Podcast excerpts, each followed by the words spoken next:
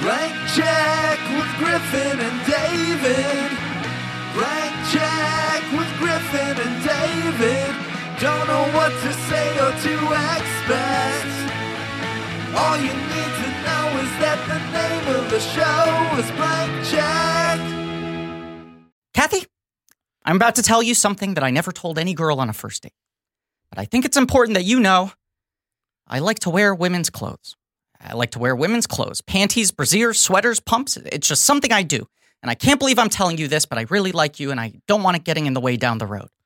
Does this mean you don't like podcasting with girls? No, I love podcasting with girls. Well, not today.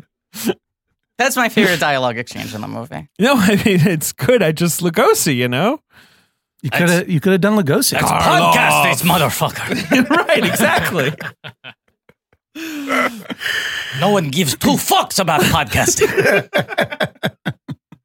pull the strings, pull the podcast. I don't know. Well, yeah. Podcast that mm, About to- no, you it's know not what? uh, a yeah. the cast. Pod the cast. the cast. Beware, beware. I always like. Here's the thing I I hate. Go ahead. This is one of my five favorite movies. I'm just out with it. I love this Is movie. top, Whoa. this is top five for He me all loves it. timer. I I'm- love this I'm- movie. Too. I'm with you. I love yeah, it too. this is a wonderful movie. Um, and uh, I I feel like unfairly now a lot of this film's legacy is Samuel Jackson is constantly shit talking the fact that Martin Lando beat him. Like it in certainly was interviews. for a while. I think it's gone past oh, that. what but was uh, what was he uh, used to up for? complain like he was up for Pulp Fiction, oh and he used yeah, to sure. complain like Ed Wood. No one even saw that thing. Like, come on. Like he was. He I gave one of the most iconic performances of all time. Who even talks about Martin Lando and Ed Wood? And It's Yeah. like I talk about it literally it's a every day of great. my It's life. it's the performance like that you could imagine beating almost anyone. And the other and Right. the hard thing about it is Samuel L. Jackson's never going to get another swing no, at a, at an award. probably not. He probably, you know, how many You never it works know. so how many more movies did infrequently. he had ahead of him He gets at that so point? few bites at the apple. I know, right? Exactly. Martin is- Lando was only Right. 95 years old. Like here are two crazy facts. One, Martin Lando lived another 20 years I was after this just gonna movie. say, right, he is wasn't that nuts. old. He did lie. He was pretty old. He lived to like 99. oh, really? He he made it a long. no, go- he lived to eighty nine. really? Yeah, He looked about 99. he was an old man. Wait a second. He was 35 in Ed Wood. he was, yeah. He was sort of Martin Landau, much like Bela Lugosi, is Yes. a cartoon Eastern European that you kind of can't believe was a real person.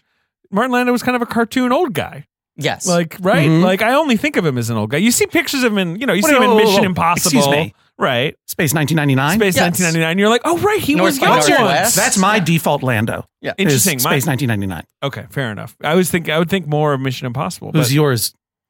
My- Crimes and misdemeanors. no, it's Ed Wood. Ed Wood. Yeah. for me, it's probably, Default. Probably Yeah, Crimes and default. Misdemeanors. No, No. but see, he disappears into this role. You you Yeah, like this is the leading thing, it's Lando like- though. That's why you He like doesn't- Space Leading Lando, 1999. yeah. He doesn't look like Martin Lando in this movie. Well, that's it. This movie It's it kind of wins two amazing. Oscars. It wins Yeah. Lando and the makeup, Makeup, which is yeah. one of the least showy and most effective makeup jobs in film history. it's crazy. It's incredible how well they transform without it looking like a Sasha Baron Cohen character. Right, Where it's right. like his face doesn't move. He looks like he's made of rubber. It's it, and they have dramatically different faces. Yeah, Martin Landau has such a, a di- very distinctive face. And Bela Lugosi has a very distinctive Sure. face. And I there's a thing on the it's such a good job that he can watch a movie with the real They Bela intercut Lugosi. the real footage. Right, and Yeah. you're like, yeah, Yeah. yeah, yeah, it's Bela Lugosi. well, also he he was supposed to be a, a withered shell yeah, of he's himself. run down. He's so run down. But it looks like that's a withered shell of that real guy Yeah. there. Uh, on on the DVD on the special features, they have like a whole thing with Rick Baker, and he was like, you know, I love Lugosi. Sure. I was like really honored that Tim reached out to me and like offered me this thing, and I said like this is impossible.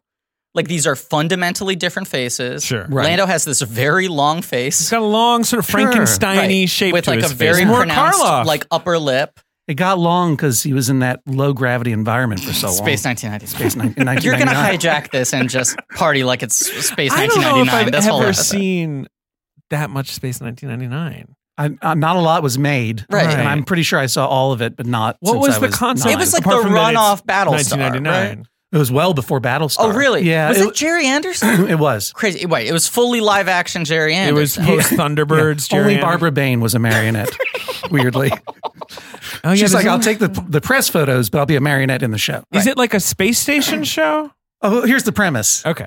Oh, Yeah, space station, moon base Alpha, Yeah. on the moon, Moon base. and then there's a bad explosion. The moon gets kicked out of orbit Oh, oh and dear. is traveling through the cosmos. but it's still we're still circling the moon. no Earth is left behind. Okay. It's not very scientific because their whole premise is how are we going to get the moon back to Earth when they Uh-huh. should have figured out oh Earth is finished now. That's it. We got to we're, done, go. we're done. You know the story about when Jerry Anderson pitched Landau Space 1999, right? No, I do not know it. He asked Lando to come visit him on the Thunderbird set, and Mm-hmm. he was like, "It's going to be like this. It's a show. You'll be the leading man voicing it, but it's going to be all puppets." And Lando said, "Pull the strings," and I'm in. Hello, everybody. My name's Griffin Newman.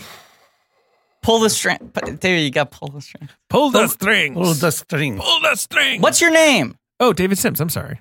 It's blank check with Griffin. I was so horrified by your joke that I was like trying to recenter myself. foolishly scary joke.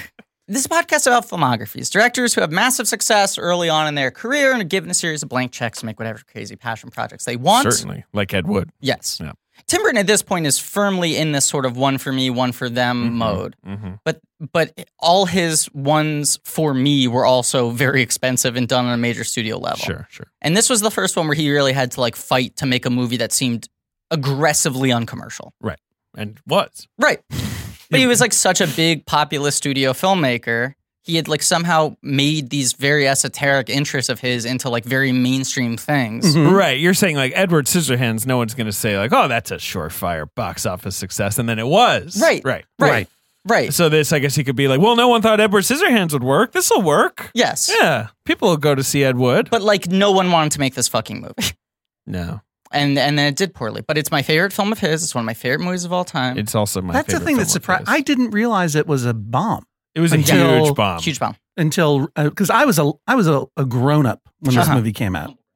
Yeah, I'm a very old man. Where did you see it? By the Do way, you my remember? name's John Hodgman. Oh, John Hodgman's Our here. guest John Hodgman, Judge the John wonderful- Hodgman, the honorable, is sitting Yeah, there. host of the Judge John Hodgman podcast, co-star of the Tick season two Oh my god. with Hey. Griffin Newman.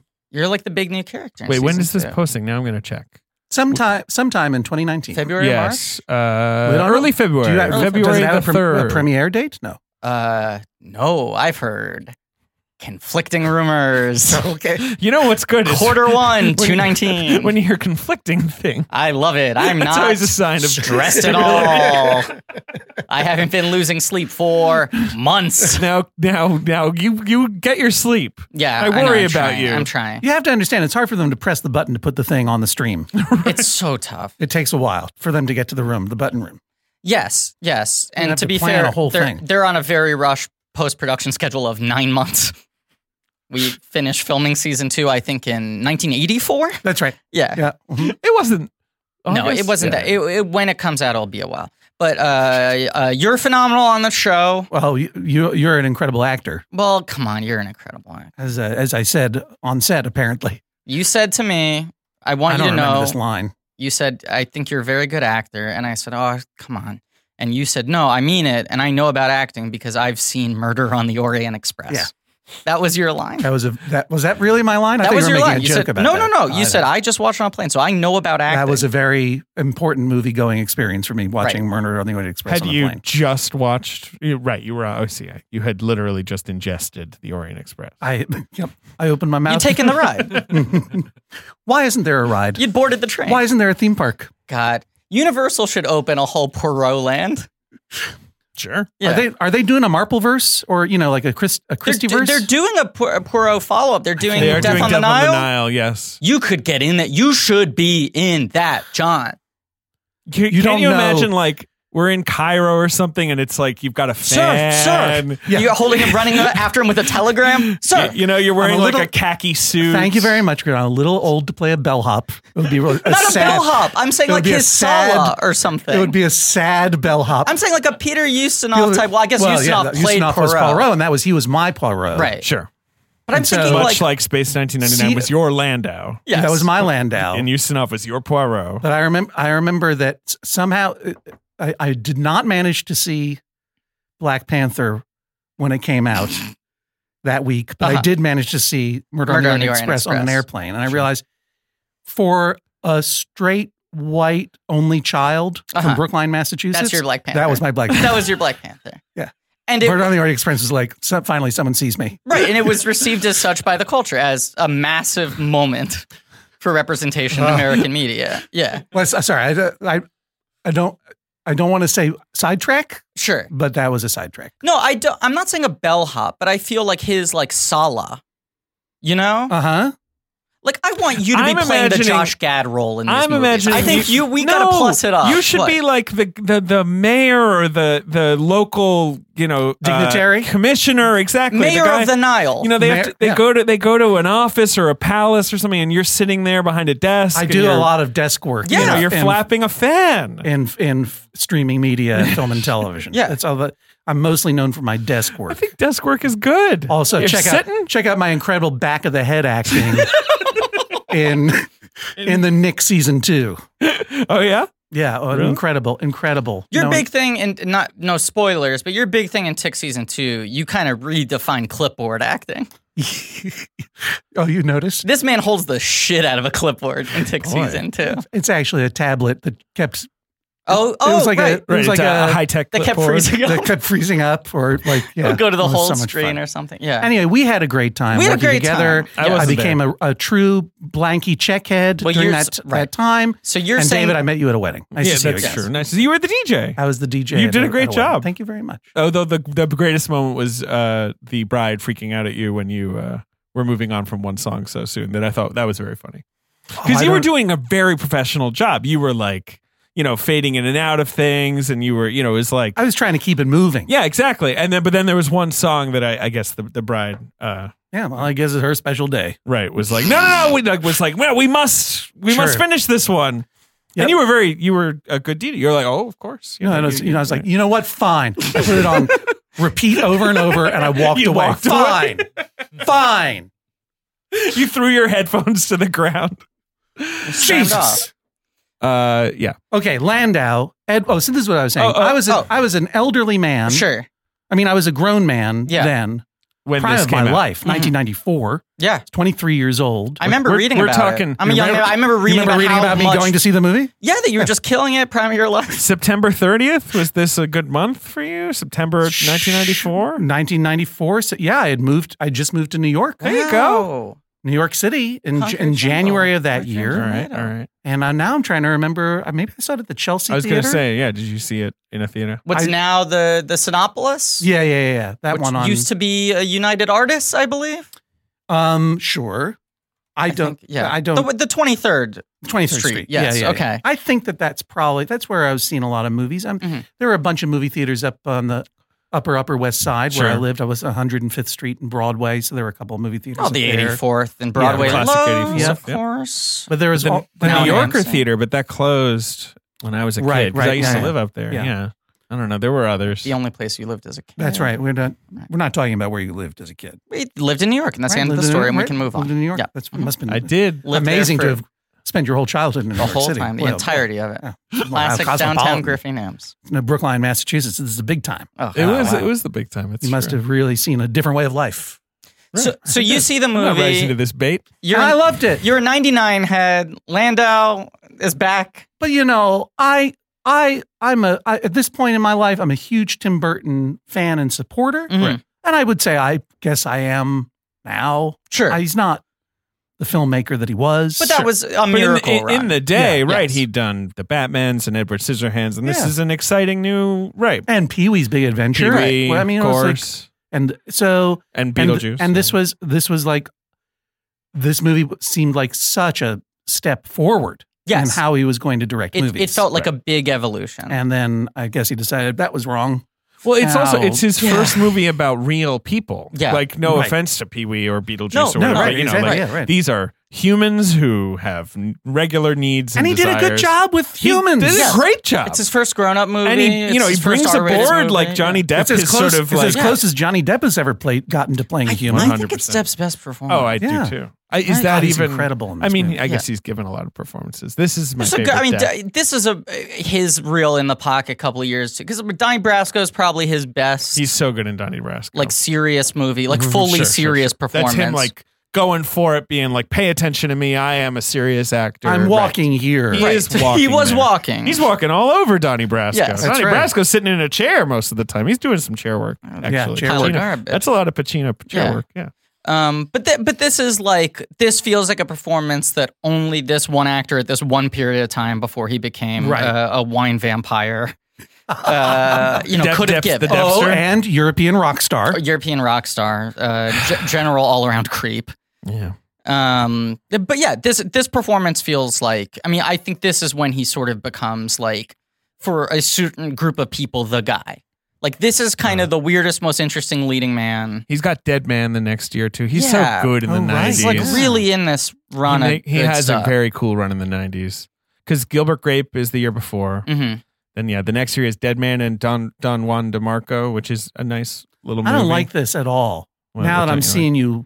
oh, got the rattle this computer. stuff Oh, off. You don't like Well, that he's yeah. got the and, you've- pooter. and he's looking at a computer. Well, otherwise it's gonna be a lot of like, Like, when "Man, I'm- what did he do? Uh, Yeah. you know, come on. when get I'm outta making here. dinner, listening, and I have you in my head, You think it's off the dime? I feel like it's totally off the dome. well, it's, But it's uh, I not. do- it's off I the mean- pad. it's not all off the pad. Look, he's roasting me now. Oh, Now I jeez. feel roasted. Yeah. Wait, no, I no, wanna- it's good. I'm glad to. No, I'm glad no, to know it's that you're human. It's it's. I'm i I very- really truly I mean, human. it really. It, yeah. Okay. It makes me feel more You know, comfortable. if you- Humbling. If you prick me, in, so I, see this bleed. movie. Yeah. And it's and it's ama- it's an amazing film. A wonderful a film. huge a huge step forward for him. Mhm. A, a really enjoyable film It gets a, a huge amount of critical attention. Yes. I grew up in the '90s believing this movie did good. Yeah. I did not know Sure. until yesterday that it did bad. It did badly. It did, it did poorly. It was like critically acclaimed across the board. Right, Pretty much it won universal Oscars, acclaim. which any studio it loves won to win two an Oscar. Oscars, Yeah. and in a very competitive year. I mean, '94. That was the the Forrest Gump quiz show, Pulp, Pulp Fiction, Fiction. Shawshank Redemption. Yeah, there's a year, there's a right. world right, where you know I guess a less crowded year Ed Wood would have maybe gotten some more nominations and Yeah. all that. Samuel L. Jackson was robbed that year, I believe. Well, that grand was- larceny. His Grand big thing was larceny. like, look, I gave this performance that was so iconic, Yeah, but- and they gave it to Lando as a lifetime achievement award. I think you watched this. This is not a lifetime achievement. No. performance. No. this isn't just a guy showing up and like this isn't Donna Meche in Cocoon. No. where you're like, oh, he's charming. Right, This is like right. such a fucking real deal Deep- performance. A huge, huge Yes. career and a capping really performance. tricky performance. Well, Yeah. also the thing was that Samuel Jackson is a quasi lead anyway. Agreed.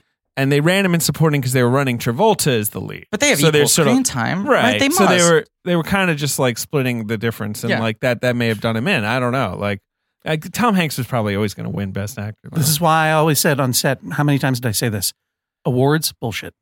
Words are literally. You said Can it I curse on this? during. ev- yes, you can curse. You said Do it it. during every take. Yeah. Which we, we lost a lot of good footage. So sometimes I try to be polite and just ruin my own takes. yes. No. uh, You would often do it on during our lines. You would Yeah. step over our lines to say awards bullshit. Uh, quick word. Awards are bullshit. Yes. Right. Don't let this. Peter Serafinowicz. Don't let awards get into your head. They're bullshit. Well, I, you know, I got irritated, but he was surprisingly fine with it because he's so comfortable in that costume. He was like, "Please eat up as much time as you want. Yeah, yeah, yeah. I can go all day." Oh, work talk. Oh god. and we met at a wedding, David. we did Yes. meet at a wedding. That's That's, true. so Of two blank check guests, it was a blank check wedding. we won't say Oh. who. Yeah, it's a total mystery, I guess. Let's do some cross calculation and figure out which two blank check guests are now married. uh, if you're listening now and you've figured it out, go to your if you if you have your if you have your grid of blank check guests, Yeah. and you've been drawing all the Right, you should connections, draw a you should pink be able to line. figure this out. Right, Send send in your guess. The first top top three guesses will get an audio boom mug that Yes. they can share. And a decoder ring. Yes. Right. We're going to start making decoder rings. So what happened when this movie didn't do good? Won an I- Oscar, two Oscars. But I mean, wh- when it be, when it when it became a commercial failure, Mhm. Oh, what happened with Tim Burton Well, Hmm. after Tim- that? Burton is already working on his next project, which he sees as like a sister to this movie, Which Mars was Attacks. Mars Attacks. and I guess they're thinking like, oh well, that'll play. That was the thing. Mars big Attacks, action I think they movie. viewed as an obvious home run. They were Right. like, And then he's it going was to make like- a big disaster film. And he was like, I just got off of making Ed Wood. I want to make a modern version of that sort of type of sci fi movie. right, right, right, right, And then that was so expensive Right. right. and bombed harder in relation to its budget. Sure. And then I think he starts And to is not is not critically appreciated. No, it wasn't at the time. I Certainly think not at now the it time. started to build more ahead of steam. well, of if you listen respect. to Paul F. Tompkins, it's a modern masterpiece. well, we'll never listen to him, especially not on the subject No, of Mars he's not attacks. welcome here. No, It's never- he's not welcomed here. Much like you were not welcomed here. um, but I think that's when he really starts to get scared, okay.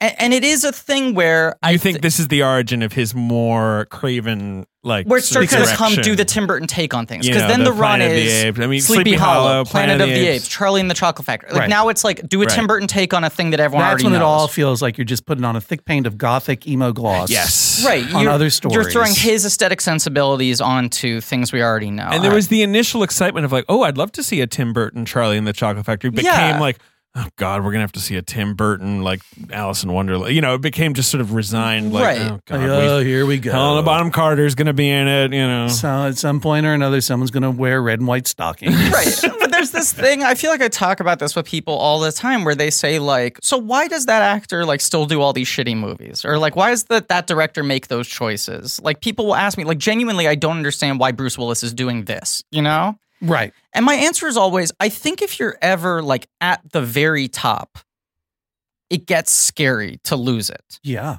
Even if you're a guy like Tim Burton, who I don't think starting out had delusions of becoming one of the most powerful filmmakers in Hollywood. No, he was an animator. He, Right. he expected to be anonymous, basically. Right, which weird. And then when, He even had when he was such an doing ins- live a- action, a distinct visual right? style. It was like Disney was like, we don't know what to do with this guy. Like, give him somebody to make Frankenweenie or whatever. right. And then his movies kept on like growing and growing. And then he made this like blockbuster that redefined like the studio system. Sure. Like Batman changes everything, and then like the blank checks he get from That, Batman. that was the that was the unfinished sequel to Batman. Batman changes everything. Batman changes everything. Yeah.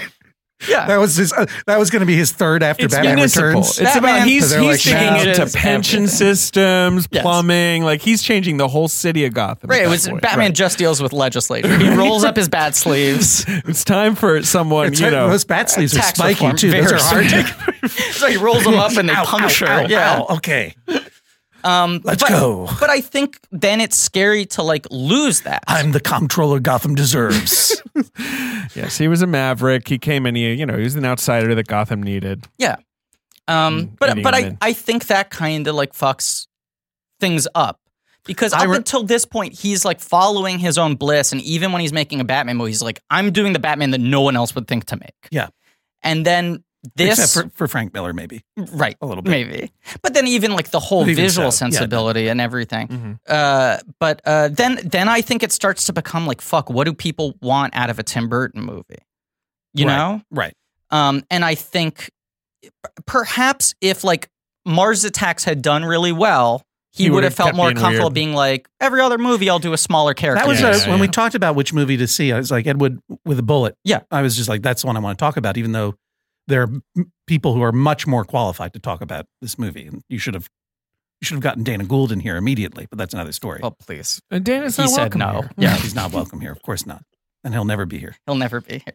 but um uh but because that was the one where I felt like oh that's the last and I'd forgotten about uh, Mars Attacks came after because I Yeah. saw that movie and I immediately forgot it because I did not care for it. Have you? When I- Have I've you never watched seen it since. Okay. Well, I think you'd love it today. Right. Well, maybe so. Yeah. Um, but I, but those were- I was like oh that was that was the last time he was re- like I feel that Tim Burton was really pushing a Burton envelope and making a movie and trying. I, I would argue Mars Attacks is the last one and of then those. yeah, you're, I mean and, right. and then I think the rest of I them think start Sleepy to Hollow a become. little bit. Even But- By the the ones way, I like- Tim Burton. I know you're listening. I would love to work with you on any project. That's Wait, not look. what I'm saying. I'm not. I'm We like, we'd both love to work with But him. there was a time yeah. when you were a filmmaker, and then there was a time when you became a fairly consistent interior decorator of movies. my, I feel like, my friend Louis always had this theory that was like, I think he just kind of got happy.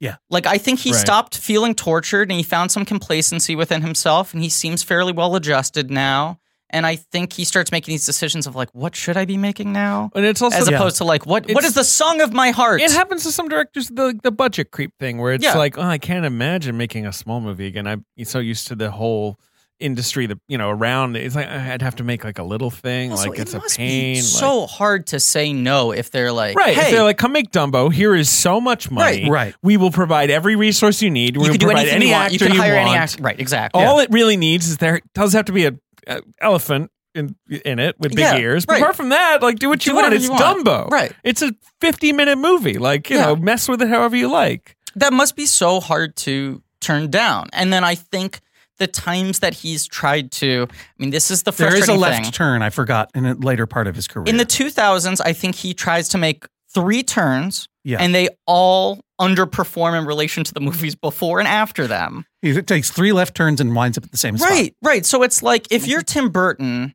and it's like here on one end is like Sweeney Todd, Right. then Alice in Wonderland, and then Big Eyes. right. And maybe I'm because- forgetting one in between, but but it's like well, all the encouragement seems to be coming from the fact that Alice in Wonderland made a billion dollars worldwide. Right. Why would I go back to making these other two movies that people were confused by? Right. You know? But he makes big eyes, and his heart doesn't seem in it. In my opinion, we'll talk about I've big not eyes. seen I've not seen Big Eyes, but it was written by these guys, the Yes, guys who wrote it's- Yes. Right. Ed it was Wood. the closest I think he's come to doing another Ed Wood. It's nowhere near as good as Ed Wood. It's a film I really like. It lacks the visual panache of Ed Wood, which is sort of disappointing. God, this movie looks Right. gorgeous. This Incredible. movie just looks insane. Like and it's it's And very, unlike very any fun to other watch. Tim Burton. No. certainly. And I Right. also watch it and I go like, how did he pull this off? Like his aesthetic idea for this movie is make it look like a shitty movie Yeah. but beautiful. right. Yeah. like it's Right. like an, a beautifully executed version of a really marginal B picture. Yeah.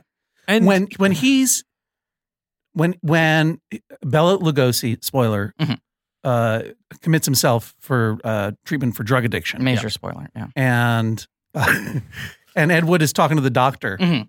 and there's just this scene I just I there's this scene in a hospital hallway that truly looks like they're standing in front of a scrim like it is the cheapest looking And the Sure. sets are very like I mean that's very Spartan. that's the yeah. thing where Yeah. I just go like, how the fuck did he pull this off? Because you have the scenes where he's shooting his movies. Right. Yeah. And the joke is that the sets of the Ed Wood films are terrible. But Right. you're also in like an airplane hangar, right? You're, Right. You know, but there's But but then like the airplane hangar that the set is built in is also a set. Yes. And he makes that set look artificial. well, there are some Yeah. shots like there's that sh- the shots uh like the wrestling ring, Right. Where you're it's a full crowd that he has like summoned to do. This is Yeah. like CGI, or Right, whatever. This right, is right. the early '90s, and the um what do you call it? The the, the premieres, yeah. Like especially that one where they open and everyone is throwing popcorn at each other and Yeah. angry- you know.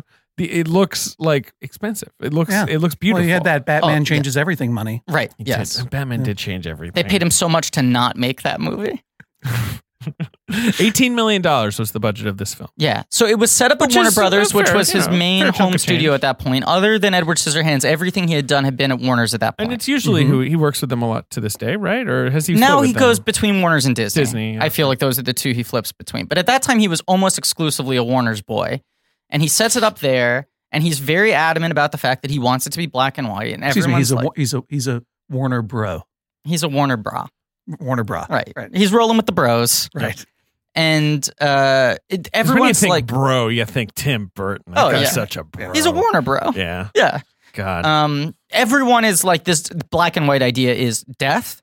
Making a movie about a bad movie is a bad idea. Sure. And Johnny Depp is like like Edward Scissorhands is his only big box office success at that point as a leading man. well, I mean, I would look at his filmography, but I'm afraid Hodgman's going to roast me. No, I boy. want no. I I'm don't. I'm, kidding. not roasting. Come on. no, David. Oh, I'm kidding. Oh, my Uh, goodness. uh, Gilbert. Well, after Edward Scissorhands, he'd only made two movies. so what- Gilbert Grape, which was not, Did it- not did a all big right, I hit. guess, It yeah. made ten million. Oh, like, whatever. really? Jeez. Yeah. And Benny and June, Okay. uh, which you know didn't light the world on fire, Yeah. but uh, made a little money I too. mean, he's a guy at that It's- point it's in sol- time. it solidified his silent comedy, right. right. his silent comedy impersonation chops. Um, but after he, I mean, he's still only a few years removed from like Twenty One Jump Street. Like he Right. is still, I suppose. This is when like he's a starting to young- become like the thinking idol. man's heartthrob. Right. Because it's like, oh, but he's weird. He likes like Buster Keaton and shit. He does like he's very Yeah. handsome, but he doesn't want to do that cookie cutter shit, you know? Yeah, that was. I feel like that rep. Speaking as someone who was a full blown adult when this movie came out, that It- rep was locked in. by the Everyone time was this movie buying came it. Like out. we like every we were discerning. We get Johnny Depp. yeah, The public doesn't. Yeah. You know? And they were like, Johnny Depp's a leading man, but he's not big enough to uh, like validate your vision of making a twenty million dollar black and white film about a bad director. Right. and a bad director that really not everyone had heard of in No. the way that they had. I mean, No, it's in, the in large pre- part because of this movie, a Right. lot of people have heard Well, and also Yes, of it, but yes. it was Mystery still Science Theater Three Thousand. Where is that? that is not uh, there yet. That doesn't Right? exist yet. Because that's the thing is like I feel like once that's kicked Yeah. up, then then you have this They sort start of to show his all of movies. that. Yeah. but it became that's- I've, I dis- I discovered a, di- a distressing thing, Uh huh. which was that according to the Wikipedia. See, I use the internet too, David. I'm I'm not a I'm Just not, not incredible. on. Interesting. I'm not the only one. up No, on I'm this not a thing? super mind. Just a guy with the internet like I think anybody if he else. was a bit of a superman. Well, that's all the internet. But according to Wikipedia, Plan 9 from Outer Space Mm-hmm. Mhm. started getting a cult following when it was named as the worst movie of all time Yes. in this book called The Golden Turkeys or some, some Right, such right, by right, the right. Medved brothers, Oh including crazy. Michael Medved obviously was a, a film reviewer before he, he became what he is now, which is a right wing Yes.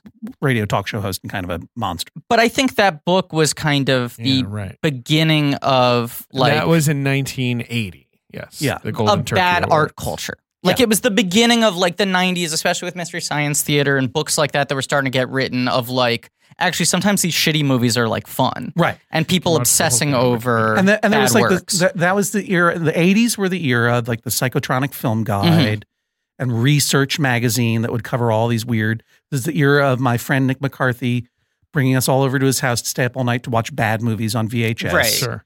And then in the nineties, you know, uh, this movie comes out, and then the Mystery Science Theater three MST3K comes out and starts codifying this subculture and bringing it out in, into a larger the audience to some idea of cult things starts to become mainstream.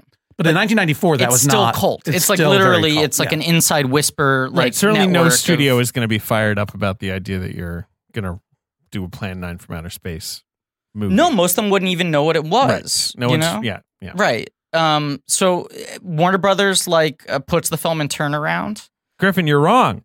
It's not Warner Brothers. Was it Sony? It's Columbia. Fuck, it was Mhm. Columbia. Uh, I because think Warner Brothers turned it down. Maybe. maybe but it's because Alexander and Karaszewski, who had written Problem Child, then. Right. and Problem Child too, I believe. I think you're right. Yes. and I credit- think credit they where thought that credit was is like due. an albatross around their neck. Where right they're there, like, we got fuck. it. We got to get out of this. Why Yes. Uh, would they feel that way? Movie was two, a bit mo- of two modern classics. yes. Right. Well, because the script the- was so good that it, it put them in a washing machine, like the script itself. I have not seen either of the Problem Children. Neither of I am The going off video the box poster. is John Ritter in a washing hey, machine. how come the sequel to Problem Child wasn't Problem Children? Or they weren't thinking It that also way yet. wasn't Problem Child, comma two. Which I'm sure literally the sequel. I think the sequel literally is about a second I problem. think it child. is. Like it's now there's a girl too. You know, Right. there used to be just yeah, no, it should be called Problem Children. Yeah. Yeah, um, problem but we're kids. but we're applying our our branding savvy here in the year 2018 Uh, sure, backwards in sure. time Hindsight's twenty twenty. because we look Yeah. back and say, of course, a meta film about Ed Wood that's hilarious, Right. Right. But the '90s barely existed at the time when meta meta didn't exist in that. in also, that way. if you were caught up in the hurricane of like problem child fever, you could barely cl- think clearly. Oh my I mean, God. the, right. The- the tagline- whirlwind. this PC culture is getting out of hand. it's That's what I classic. said. It's one of those classic two tagline posters. Uh-huh. So top of the poster. Yeah. This summer, Junior has a brand new friend. Okay. Problem child two. Right. Uh-huh. There's two of them. Right. But below, he's bad. She's worse. Two taglines is does not bode well. Especially when both of them are half a tagline, really. You know what I mean? Yeah. It's like they couldn't really settle. They were like, well. So that let's just was let the them premise decide. was they had a He's in girl? the- that's it. yeah. They probably put them both on there, They added a girl and, and they put Ritter in the washing machine. and they probably put That's both good. taglines in so that s- so, some mid level you know executive wouldn't get Mm-hmm. Mhm. mad. right, Yes. right, right, Right. And it was like he's bad, she's worse was Bob's idea, and he, he's really gonna not like it if we don't put that in there somewhere. Yeah, right. I think that was the idea, though, was like they had written this thing that then became really successful, but was sort of seen as like a piece of shit and a joke. Right. So And they, they were they like- have this script they believe in. Right, The- the because Ed I'm Wood sure script they're is getting their like a script. thousand offers Right. to make shitty family comedies, and Right. they're like, "This isn't really what we want to get stuck doing." So they set this script up with Burton to produce, Mhm. with Michael Lehman to direct. Michael Lehman to direct. Yeah. Which is weird. And Michael Lehman had to go make airheads. That's that's why he couldn't do it. He was he Well, had to you know, make I'm sure Airheads. it made sense to him at the time. I But you mean, also- you- Airheads is all right. Have you ever worked with Lehman? I have not. Have you? He does a Yeah, lot of ter- TV. terrific right? guy. Yes, Really? yes. Yeah, I worked with him on Bored to Death a couple of times. I think of him as them. Uh, Truth about cats and dogs. I have seen that movie Yeah. at least twice. He's really smart, else has he really made? funny. He will talk to you about Hudson Hawk all day long. Right? He really? made Hudson Hawk. Yeah, which is an incredibly. I mean that that is not a great. That's not a successful film. Sure. No. But it's No. Financially But and it's artistically, I think fascinating. even Michael Lehman, if you're listening, I think he would you would acknowledge that it did not work the way it was supposed to. But it had a sense of humor that was a little bit mind breaking. Right. But It was that- meta, it was meta at a time when meta wasn't in part of the the the, the vocabulary. Right, but now I understand why he was like, maybe I should just go make airheads. Like maybe after Hudson Hawk flop, he's like, maybe I shouldn't make the weird homage to the bad director that's a good movie. Like maybe Right. I should just make the, the idiots, you know, hold up a radio store. Well, and I think radio that was show. probably an idea of like you make a down the middle comedy. Right. Like it's a Yeah. bad film, it's a bad director, and you make a comedy about a guy who's inept. And Tim Burton latches you onto can't- this idea of making the movie like the most considerate positive biopic ever Yes. I mean that, and if that if that's I mean, again, why uh, it- it- you feel that he is bringing that. to That's the thing with movie. this movie is tone management is like the name of the game. He's walking such a fine line where you think about most biopics, especially like of artists, right? And it's like either like here's an inspiring story of Sure. someone who like broke through a glass which ceiling usually or like, sucks. changed history and they like deify them too much, right? Right. They Right. stop being human. Or, it's the like here's an artist you love and here are their demons. Sure. Here's the shit you It didn't know. also sucks. Right. Right, and this is a story about a man who thinks he's in a biopic about how he changed Hollywood. Right. Yeah. And, And he gives him the movie the guy thinks he's in. yes. And yes. and right. the the exploration of his character or the or the reveal of his character Mhm. as a as a fundamentally decent Yes. um uh, eccentric uh, self-deluded but not completely self-deluded there are times when he's like i don't think i got it Right. and sarah yes. jessica parker has to talk him talk, talk him into it. him into it But that's like yes. that's what- that's so beautiful and i have to say that there are a couple of times in this movie where you see a glimpse of what it might have been otherwise Mhm, yes. like there are moments particularly in the montage when he's shooting plan 9 from outer space and everything's going wrong. Right. Right. And, he loves it the, all. And the movie is just going, and the movie is basically saying, look at these terrible sets, right? This is terrible, right? Right. The He thinks guy's it's scratching good. his fa- head with the gun. Right. Yeah. And those are the, just a few moments where you have to show them, obviously. It's And part the of movie's the. kind of earned it at that point Yeah. where Right, you can have a couple laughs and But it not could have feel understand easily his been process. all of that top to this bottom whole time. 100%. Yeah. Um, but I think, you know, Burton talks a lot about how he was sort of just this like this movie omnivore growing up. Like he is a byproduct of the first generation to have like television and movies playing constantly and especially these like shitty B movies that were just sold in the packages. And he just ate everything up and I Mhm. think was just intoxicated by movies. Right. Like he right. loves the idea of the range of what a movie can represent. I'm in pictures. Right. And Mhm. he's like applying that to this guy who like Bert has often said, like, I'm surprised that any of my movies work. I think I don't so know am how- I. Right. He's like, I don't know how to On judge a paper, good script. right, like on right, paper, right. these things feel like they're too like specific to connect with people at large. And I think he feels like I'm a lucky version of Ed Wood. Like I'm Yeah. an Ed Wood that Yes. somehow is connecting with people. Yes. But my Yeah. motivations are no different than what he's doing. I have my little family of weirdos. I like working with the same Sure. people. Yeah, I'm sure. following my own bliss. And it's and it's a vi- it's a vision that a lot of people would say, no, I don't think this is a good idea. My movies are very much fetish objects. They're Right. my own psychology spilled out on Right. screen. and then you then know, you just need Vincent D'Onofrio with Maurice LaMarche's voice to tell you, follow your vision, and he Right. did it. right? And he's like there, but for like the grace of God, I, go I. Like, I remember right. I remember sitting in my kitchen in Brookline, Massachusetts with my print edition of the Boston Globe and I read the casting for the Batman movie that was going to come oh, out Sure. and it was Michael Keaton. Yeah. And I I remember setting the paper down and saying to the air, it can't be done. Right.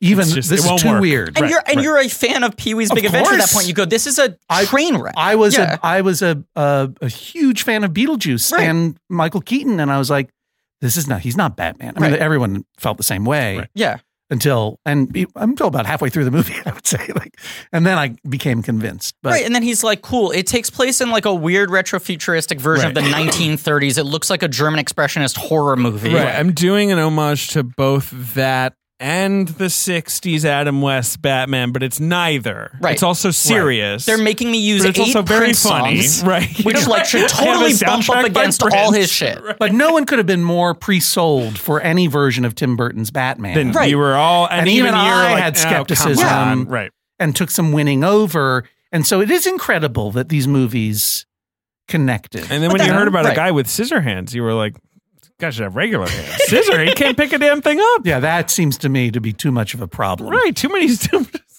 That's you want fingers, not yeah. scissors. I mean, look, even if the guy is is lacking hands and needs prosthetics, scissors is the, the worst choice. Yes. Do you know what I mean? You'd be better off with chopstick hands. Oh, much better. Yeah. You know what I mean? Yeah. Um, no, or, I- or Luke Skywalker hands. I mean, if he can get a what, a rabbit hand? a robot hand, I Right. only got one rabbit hand. Um, I do feel like, uh, you know, his thing he said at the time when people were like, how did you know that Michael Keaton could play Batman? Especially looking at the work he had done up until that point. and Right. How, from collaborating with him on Beetlejuice, you see he was right for that part. And he said, I just, I saw it was all in his eyes. And I knew that character was so much about because of the costume, the eyes, and I saw he had that in him. yeah, And in retrospect, you're like, God, look how smart he looks that he Right. called that. But on its face, that doesn't sound any different than Ed Wood like seeing the chiropractor and Yeah, being like, right. "You have the same eyes as Bela Lugosi." that is also why it's fascinating that Tim Burton tried to make a Superman movie with Nicolas Cage, Right. Which also, on the Right. face of it, seems ludicrous. And then, of course, we never saw it, So in our heads, it will always just be And ludicrous. Hulk here's the Hogan thing. was going to play Brainiac, and uh, Chris Who Rock was gonna play? Hulk Hogan was going to play Brainiac. that movie was Really? Chris suck. Rock was going to play Jimmy Olsen. Like it was going to be insane, and it was just like, I guess if they let me make this, I'll like follow my like bliss on this. Right. Right. And to be fair, if it happened, it would have been ludicrous. That Right. didn't necessarily mean it wouldn't. No, that's the work. thing. It's a, that's the thing. It at But so some many point of his movies it are stops, kind of ludicrous. Yes. You know what I mean? Yes. Mm. And, and yet they work. and like yet they Edward, work. Yeah.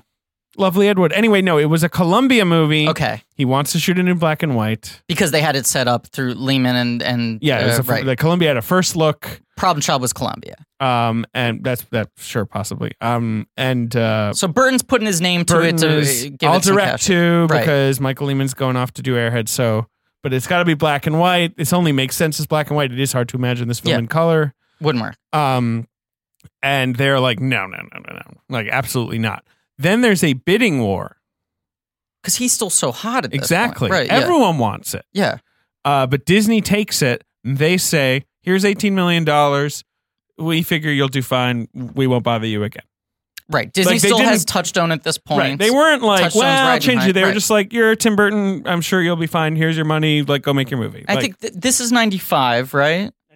This is 94. So is this the same? No. Night Before Christmas comes out the year before. yeah. But they're deep in that. Disney's clearly trying to like get back in I the mean, the Burton movie is business. made He's in talking about that, 93. the Henry Selick film, A Nightmare Before Christmas. That's right. Yes, the Yeah. uh, film Tim Burton's A Nightmare Before Christmas, directed by Henry Selick. Right. Um, I, I think they want him back in their fold. I mean, they eventually get him back, you know. But I think for them, it's also an investment of like, let's do Tim Burton a favor, so maybe he'll want to like come here and do some more big family movies for Disney. Mm-hmm. I feel like they must have viewed it as something of a write off, and maybe it works, and maybe it Sure, doesn't. But right. maybe you get his next movie. Who Yeah. made Mars Attacks? Warner Brothers. He goes All back right. to Warner Brothers. And then after that, he starts to become really a free agent. Then he's like flipping all around the place. Right. Uh, Sleepy Hollow is is who? Is Paramount. Paramount. Okay. Planet of the Apes is Fox. Right. Like then it becomes about who owns the property because Right, it becomes right. him remaking properties. Right. Warner's has Charlie and the Chocolate Factory.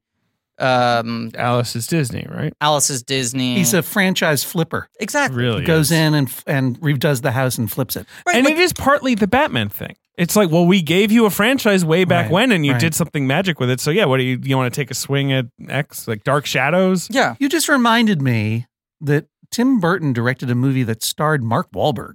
Correct. Yes, That's weird. It's one of the weirdest things. it I is a com- weird movie. That is a. That's a. It's. A, I, I saw that in the theater. Sure. Also at the And church. I it's- was truly excited for that movie. Were you? Oh. Because the ma- I was well, how old? 'Cause Was the I? I, makeup. I've maybe The never been makeup more looked excited cool. for. a I was film. like 14 Yeah. years old, I guess. Growing up in New York City, hard scrabble kid on the Lower East Yeah, Side, no other frame of reference. Only Playing s- knows the hard streets of New York playing City. stickball with Jack Kirby. Yeah. Jack, Jack, I'm walking here. Let You know- me tell you, Hey, there's a car coming. I'm gonna see this uh this apes movie. You know Sims was a member of the Yancey Street Gang, right? Oh, he was. It was based on Oh him. my goodness. yeah, I would, I would like send the thing one of those letters where it's like you're a crumb bum. Yeah. He'd be like shredding it like it's clobbering time again. that Yancey Street gang won't leave me alone. We gotta start calling people crumb bums again. You know what I mean? Every Yeah. fantastic they're all he's like, you won't believe what they did. They called me a crumb bum again. I never really figured out who those Yan- Yancey Streeters were. Those kids told me to go pack sand. pack sand. Never- I've always heard pound sand. I, like pack sand. I love Yeah. pack sand. Like, well, I'm going to get out my uh, my overhead Sand bag, packing. go down to the beach and pack some sand. People need bags of Yeah. this stuff. I guess I'm the one to do it. Yeah. Benji, the wizard is on the loose. We have to fight him. Uh, I don't know. Some kid walked old up to me, told me to go suck a lemon. I don't know if I got the mood to fight crime. God, he is he is a, a wildly depressive guy. I mean, it makes The Thing? sense. Yeah, The He's Thing. easily He is triggered. made of rock. He's an easily triggered libtard. he is. Get out of here. Send a ambulance. He's an NPC. we can't talk about the Fantastic Four because I'll go down a Fantastic Four. And, and I would love to talk about the Fantastic Four with you. Our worst Sure, episode neg- we've I think- ever I'll go done. into a Right. negative zone. The, the worst episode we've ever done on this podcast Yeah. was we tried to cover all four Fantastic Four movies in one episode. Very early in the podcast. Well, it's a, hi- that was a high concept. You Yeah. you were Right. swinging for the fences, much Yeah. like Tim Burton's e- early career. yes, yes. You had not become complacent and starting to you know flip your no, franchise. no, and- we were we were risky. We were Right. taking risks. Um, no, I mean that's that's when it starts to become like you feel like Tim Burton probably wasn't really excited by Mark Wahlberg. And Mark Wahlberg in interviews when they asked him about Planet of the Apes was like, I, I thought like Tim Burton's crazy. I want to be in that movie. I don't really care about Planet of the Apes. I didn't want to be in that fucking thing, but I was like, Tim Burton, he's cool, right? Like neither of them seemed very excited about the movie they Right. were working on. Right. They're just the like I extremely don't know. expensive, like where people have to put on makeup that probably Yeah. takes like eight hours, and they're just Right. like, yeah, whatever. I don't know, Planet of the Apes. With it's all like a those- planet full of apes. All or those something. weird Tim Burton regulars is like extra apes and the Right, like Glenn Lisa Shadix Marie and- is yeah, like, right. right. the fat orangutan Yeah, right, and stuff. exactly. No, I mean that's that's really the the turning point for me. Sure, Um, that makes sense.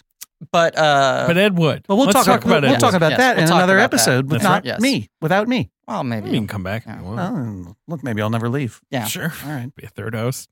Uh, so so Disney picks it up. They give him eighteen million dollars, Yeah. and he makes an American masterpiece. He does. He makes his best movie, I think. That's what uh, thinking back. Like, I guess it did. Uh, You're I did- so uh, disturbed that it didn't do well. it just yeah. It just it just struck me as like oh you yeah. feel like everyone- within your circles, everyone was obviously like in on my this my movie. coastal elite circles. Yeah, Sure, but I just right. felt like I, I think most people critically say oh that's a good movie. Yes, Yes. yes. I But- think the battle was just getting people to see it. That But was the I- thing. I yeah. didn't, it not it did not occur to me that that was a movie that would have put his rep in Hollywood at risk. Do you know what I mean? As being able to helm either as a write off for Disney, Yeah. in order to get him to come do something else, Mhm. or as something where he might have to course correct. Obviously, Mars Attacks took that took that Yeah. part for him, and one- one wonders if that hadn't been there. I don't think it made Hollywood doubt him as much as it maybe made him doubt himself Right. because he was such a savant in so many ways where Yeah. it was just like, this stuff's just connecting. Then when it doesn't once, he's like, what am I missing this time? right. I imagine he's a guy who probably couldn't figure out why certain movies work and certain movies don't. Sure. You know? But his take on this movie is absolutely the perfect take for Yes. it. You know, like whereas maybe right, he approaches Planet of the Apes, he doesn't have a hot like a very good concept of what the movie should but like his idea that you were talking about where it's like the movie kind of looks like an Ed Wood movie, but Yeah. also is sort of sumptuous and beautiful to look at in a weird kind of a way. It's it's meta, but I think Right. like a lot of Tim Burton stuff that is meta, it also is very sincere. It- yes. And, that's uh, the big the you know. idea to make it like through Ed Wood rather than about Ed, right? You know, Right, it's like right. it's not like look at this wacko. It's sort of It's like very sincere know, kitsch, which you're is with this, this other guy, thing right. that he's really kind of owning at this point, where there's like no ironic distance, which is so big at that point in the 90s of Yes, just right. like, or it's coming it's coming into fashion I would Yes, say at right. that- and you know I, I i've seen the movie i saw it when it came Mm-hmm. out i probably saw it another time and then the last time i saw it before watching it again for today was maybe two years ago Mhm. i just i decided to turn it on and show and, and watch it with my son who at the time was 11 Mm-hmm. 12 i'm like i'm not sure that did you're your going to son connect like it? that you're going to connect with this Mm. movie and Yeah. you never you don't know what plan 9 is right. If you, have You the don't frame have any of this reference, kitsch or sure. whatever. Yeah. and there's obviously cross dressing and and other stuff that m- m- maybe deserves a discussion at some point. But let's just watch it. And he's like, "I love it. That's a great movie." Yeah. It's Uh, such and a I- winning movie. Well, I realized what it was W- rewatching it today. It's like it's the Muppet movie. It's Yeah. a it's oh, a sure, because it's like a family. it's a kind family of, weirdos, colorful people, trying right, to right. trying to get into Hollywood. Which you're talking Yeah. about my favorite kind of story. yeah, Right, Is right. like the movie where at the end you sort of see everyone together and you're like, oh right, they've all sort of been in this together. Yeah. the, the, whole ragtag time. group Right, that becomes family, right? And Yeah. and fights against the odds. Or and they so got Sarah Mopsy Jessica and Parker Spear. said, "Oh, it's the same old like drug addicts and misfits." Right. it's but it is like, yeah, like especially like it's one of those movies where I get choked up when it does the sort of end postscript right. catch ups on the characters because you're like, what a fucking group he built around them. Like all Totally. these like wacky people who all like they, they were all misfit toys who ended up on the same and island. they had all been drawn pr- to LA, presumably for the same reason, because they Right. all loved movies or television. Sure. Yes. I mean, and you know, Bunny Breckenridge Right. Mhm. was this actor who. This is the thing I didn't realize. Paul Marco, the actor who played the the, Yes. the cop, Yeah, who's played in this movie by Ban- Max Casella. yeah. The great Max. Yeah, Casella. The great Max Casella, younger Max Casella, the Babyface. post- I know, Like post post big, Newsies. but right and Yeah. newsies, but Yeah. pre he's in the Pre- Sopranos and he's like, He's hey, not- fuck you, you Yeah. know, Yeah. like which just became his thing. But uh, it, uh, Breckenridge was this financially, uh, uh, you know, like very wealthy socialite, Uh-huh. uh, gay drag performer. Yes. Who and he It was, and, and he was and like Marco- Shakespearean, uh, Shakespearean And trained. he's very Right. well trained Right. actor. He's like of the Yeah. Breckenridges, right? like the famous yeah. ones. Yeah, exactly. Yes. yeah, Right, he's right. like his great grandfather was a secretary of state or something like that. Yeah. Let's see. and he grew up in Yes. Paris. He was he was married for John C. unknown Breckenridge, reasons. vice Yeah. president. Yeah. Oh, Okay, Yeah. and uh, and he got into this circle because he was sharing an apartment with Paul Marco. Yeah. They were like Oh. roo- roommates, Right. And like, like this just rando people. Like, yeah, my my just like roommate trying is to an actor. live in LA right this Yeah. movie Just- like changes the timeline of certain people coming in so that you don't have to introduce everyone separately. but I course. read that the way that Paul Marco got into show business was that uh, uh, Gr- Griswold like predicted he was going to have a big career oh, in I read Hollywood. Criswell. Yeah, I heard Griswold, that too. sorry. Yeah, Griswold. And, yeah. Come on, get out Uh, of here. Clark Griswold Clark predicted. Griswold.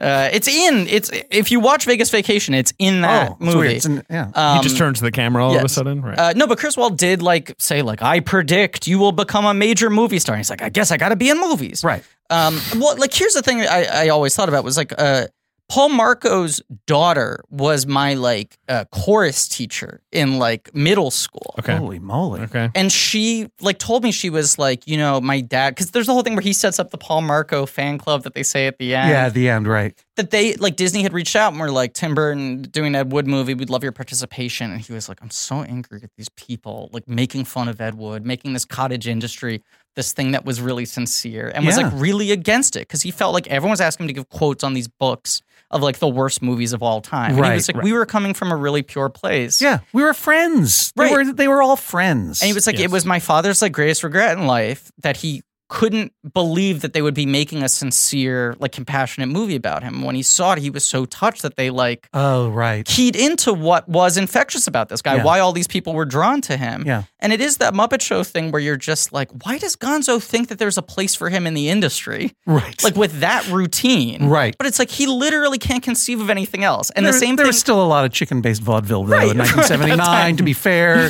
there was a touring opportunities and that Yeah, sort of thing But yeah. all these people, like that he he gathers around them, fit into that sort of like oddball space Yeah. where it's like I got no other options. and you, you believe there's no moment where you, you don't believe that they are all happy being there together Yeah.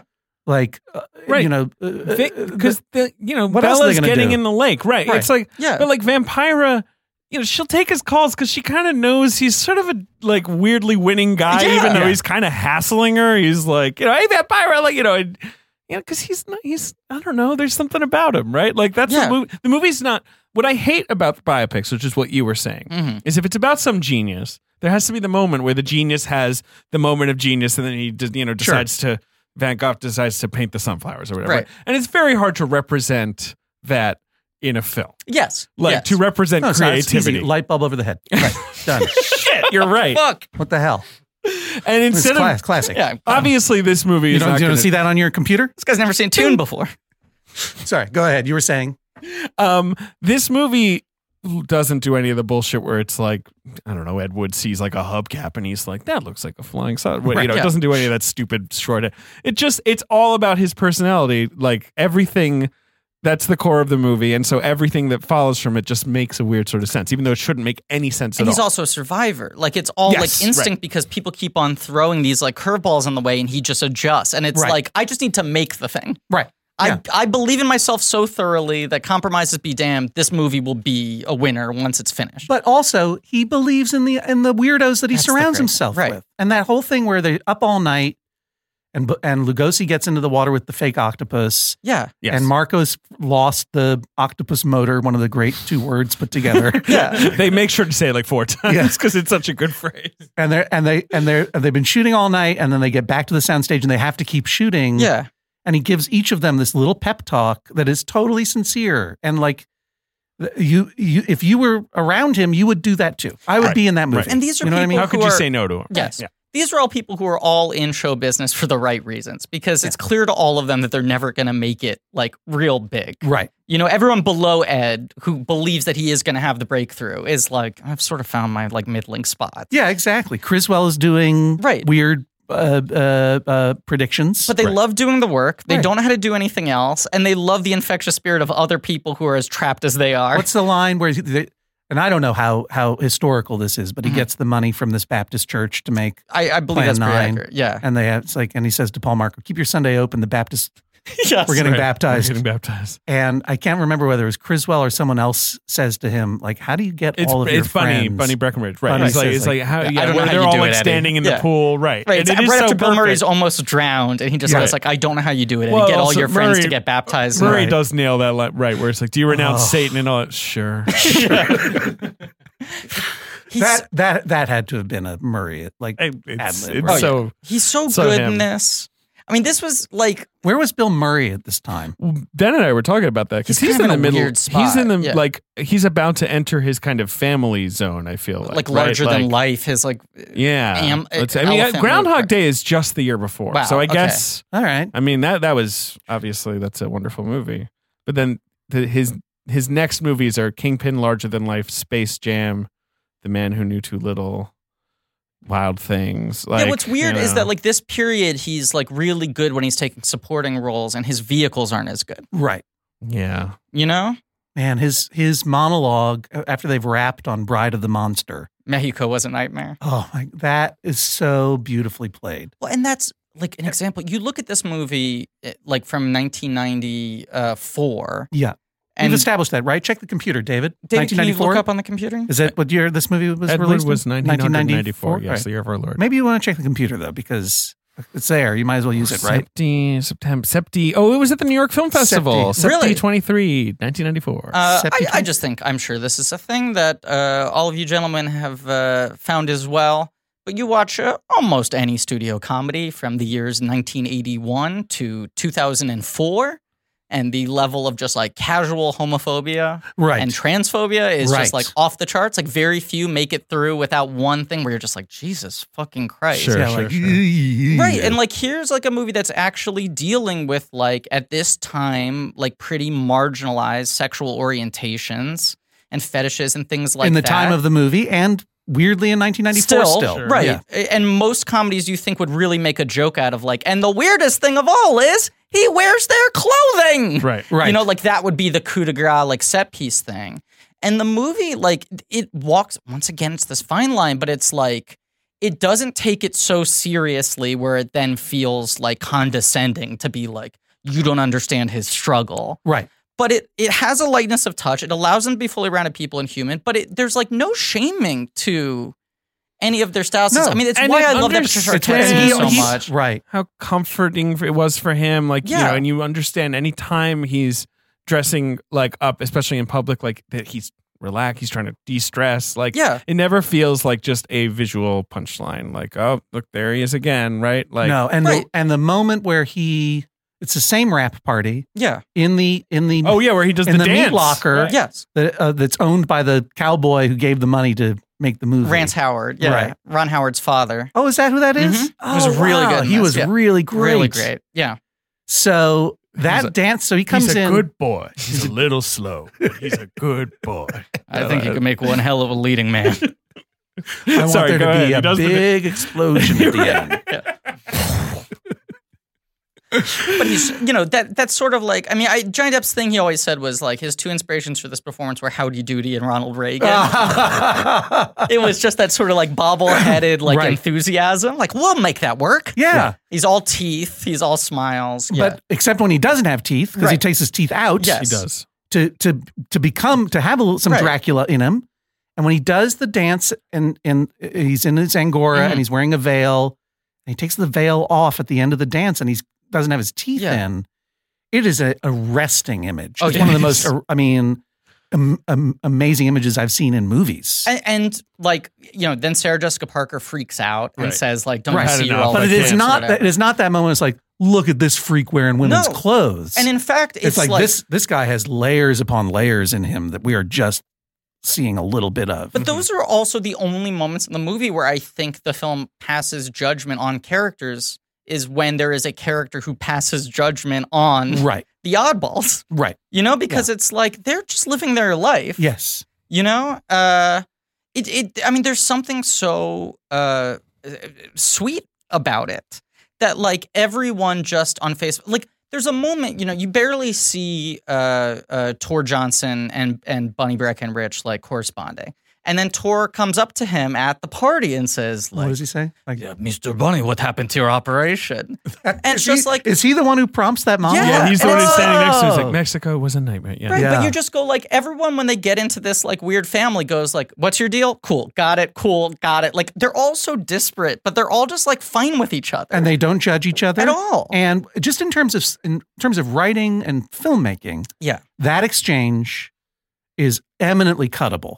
Yes. Like if you got to get a couple right, because minutes out it of this has movie, no bearing on the it d- doesn't move anything, Anything else. forward. Right. I- If anything, it provides a glimpse into this character who is really not a main, obviously not right, a main peripheral character. Right. No, who's uh, you know you go like, hey studio, here's gonna help sell your movie. We got Bill Murray, he'll have funny one-liners, Well, I and then didn't- here's Uh, I'm, a, a, I'm not so cynical that I thought of it in those terms. I no, don't. but, but I'm saying I- this you're is right, the of scene that course. makes him a tragic figure. Yeah, right, And they're no. like, don't put that in there. We want him to just be the funny one-liner guy. Right, right. It's Bill Murray playing camp, and they're like, no, we're gonna make him like a man with like pathos and struggles and like, but it's also the source of one of the funniest lines in the movie, Yes. which is when he said, "And like I would have died if if not it were for not these, for these right. men," and he gestures to the mariachi Right. band. and that's they're they're his plus one. He brings them with him all the time now because they're the only thing still keeping and suddenly him there's upright. this whole other backstory Yeah. movie that I would love to see. At He some lost point. his luggage. He lost his boyfriend, but he Right. claimed with him a mariachi band who now will not leave It's his so, side. f- and I don't know whether that was scripted or whether that was a. but it feels right. Like that's it the feels thing. Like, that's what it, yeah. that's what it does for this movie. It makes Yes. the world feel real,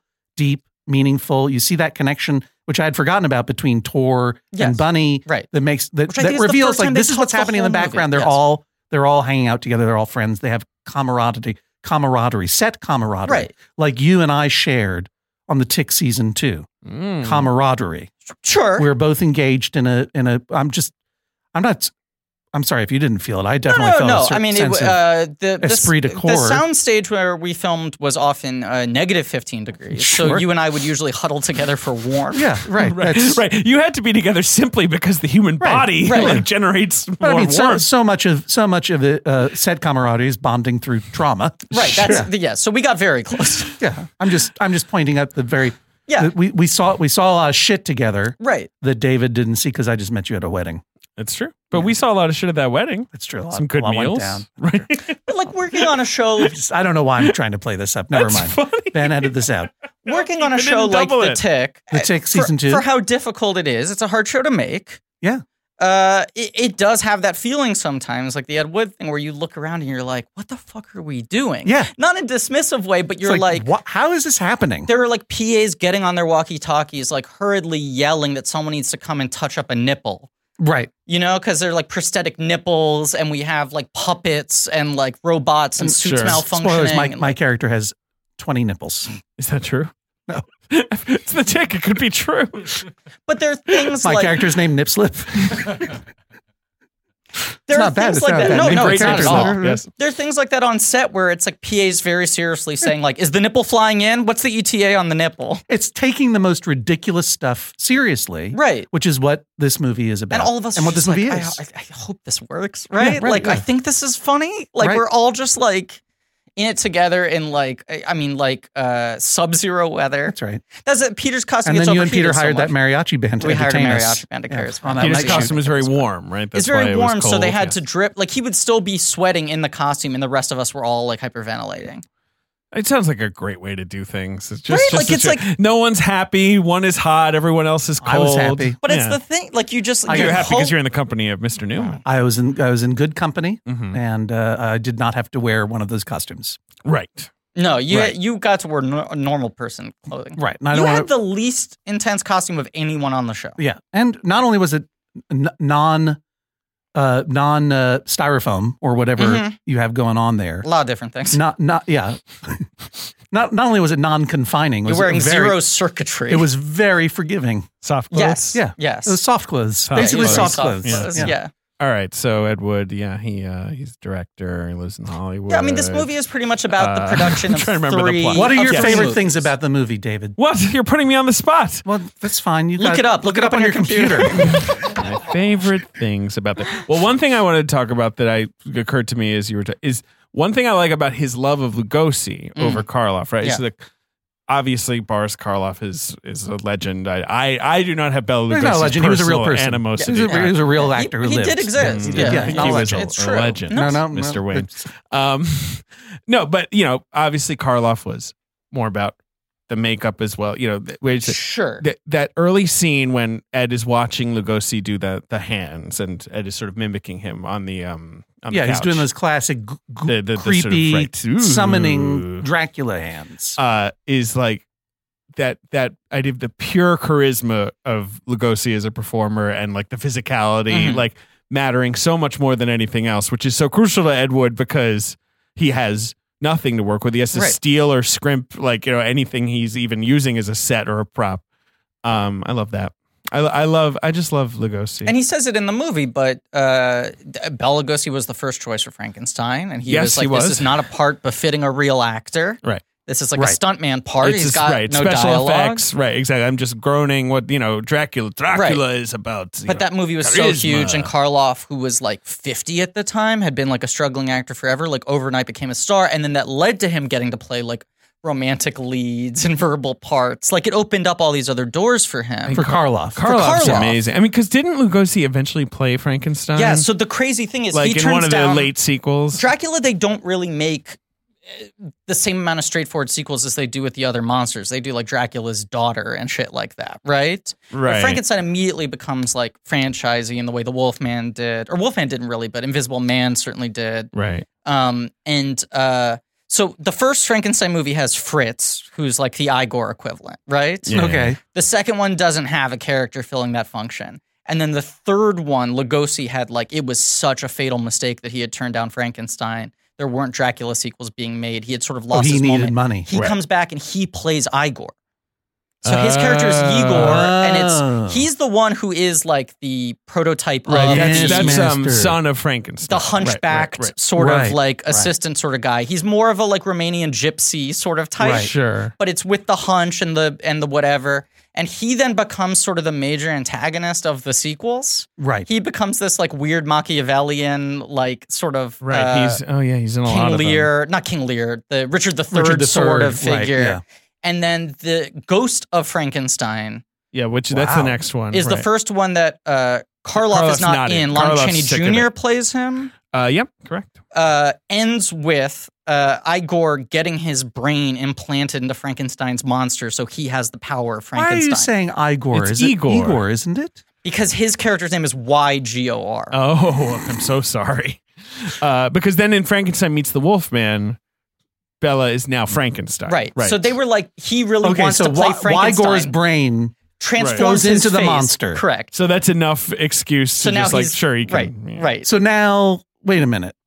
Now the monster, Frankenstein's monster, has got Igor's brain in his. Which means he Head. now looks like Wygor. No, that doesn't make any sense. Well, here's the crazier thing I'm about to tell you guys. Okay. Go Can't ahead. wait. So his character gets blinded, which is also why he wants himself put into Frankenstein's Right. He monster's wants to see body. through that, through that, through those old got the decomposing power. eyes. He's got clear eyes again. What have you? Right. But the logic chain that they follow is, oh no, but he's blind in his brain. So when you put him in a new body, even if it has correct eyes, he Oh. won't see. Now Wygorstein is blind too. So they shoot the whole movie where now Frankenstein's monster can talk. He Right. sounds like Bela Lugosi, Yes, and he's blind. Oh. So he spends the whole movie with his arms out in front of him, feeling around, like groping out to make sure he doesn't walk into shit and Oh. talking like Bela Lugosi. And they screen it, they test screen it, and the audiences think it's fucking ridiculous. right. They're like, why does I don't want to hear Frankenstein talking? Certainly not in that accent. Right. He has way too much dialogue. So they cut out almost all of his dialogue. He's in the movie for like less than 10 minutes. And that is why, without context, because they don't explain it, all kids' impressions of Frankenstein's monster Are is the- the, arms out. Ooh. Right, right. Because right, that's right. this weird vestige of he's feeling around to make sure he doesn't walk into a wall. This was Ghost of Frankenstein. This is Frankenstein meets the Wolfman, right? Yes, that is Okay. the one in which he is the monster. It's mostly a Wolfman movie. And that's sort Lon of Chaney like- Jr. right. is the top liner there. Right. And that's sort of the end of his like and legitimate. what year would that have been? that is 1943. Would you ask the internet? I asked. 1943. Yeah, that's And like the the end dancers. of the line for him in terms of like the serious Universal monster movies. Right. Yeah, I'm trying to find like a list of his because he made. I mean, it's Right. you know you look up any of those old actors and it's like their filmography is is a freaking Right. you know it's But a it'll be, scroll he that's becomes two like a feet guy where long. it's like, oh, I'll do I know like that's one something you have to deal with a scene. lot because of your reliance on the internet. Yeah, it's right. hard to parse. Some of us are working off the dome. right. he I'll do also like one scene in Ninochka. he, makes an played appearance in Dracula Snake and Woman. Abbott and Costello meet Frankenstein. Right. It doesn't which even is get later. like good billing. No, he's you know? no. not at all. He also was in a movie called Bela Lugosi meets a Brooklyn gorilla. Of course. Is probably my Right. single favorite movie title of all time. It's a good I- movie title, uh, and it's got like two guys who are being like They were Dean, they were Uh, Ma- Dean Dean, and Martin Jerry- and right. Jerry Lewis knockoff. right, but act. they're not right. Yeah, Right. they're just sort of you're supposed to get the idea. Right.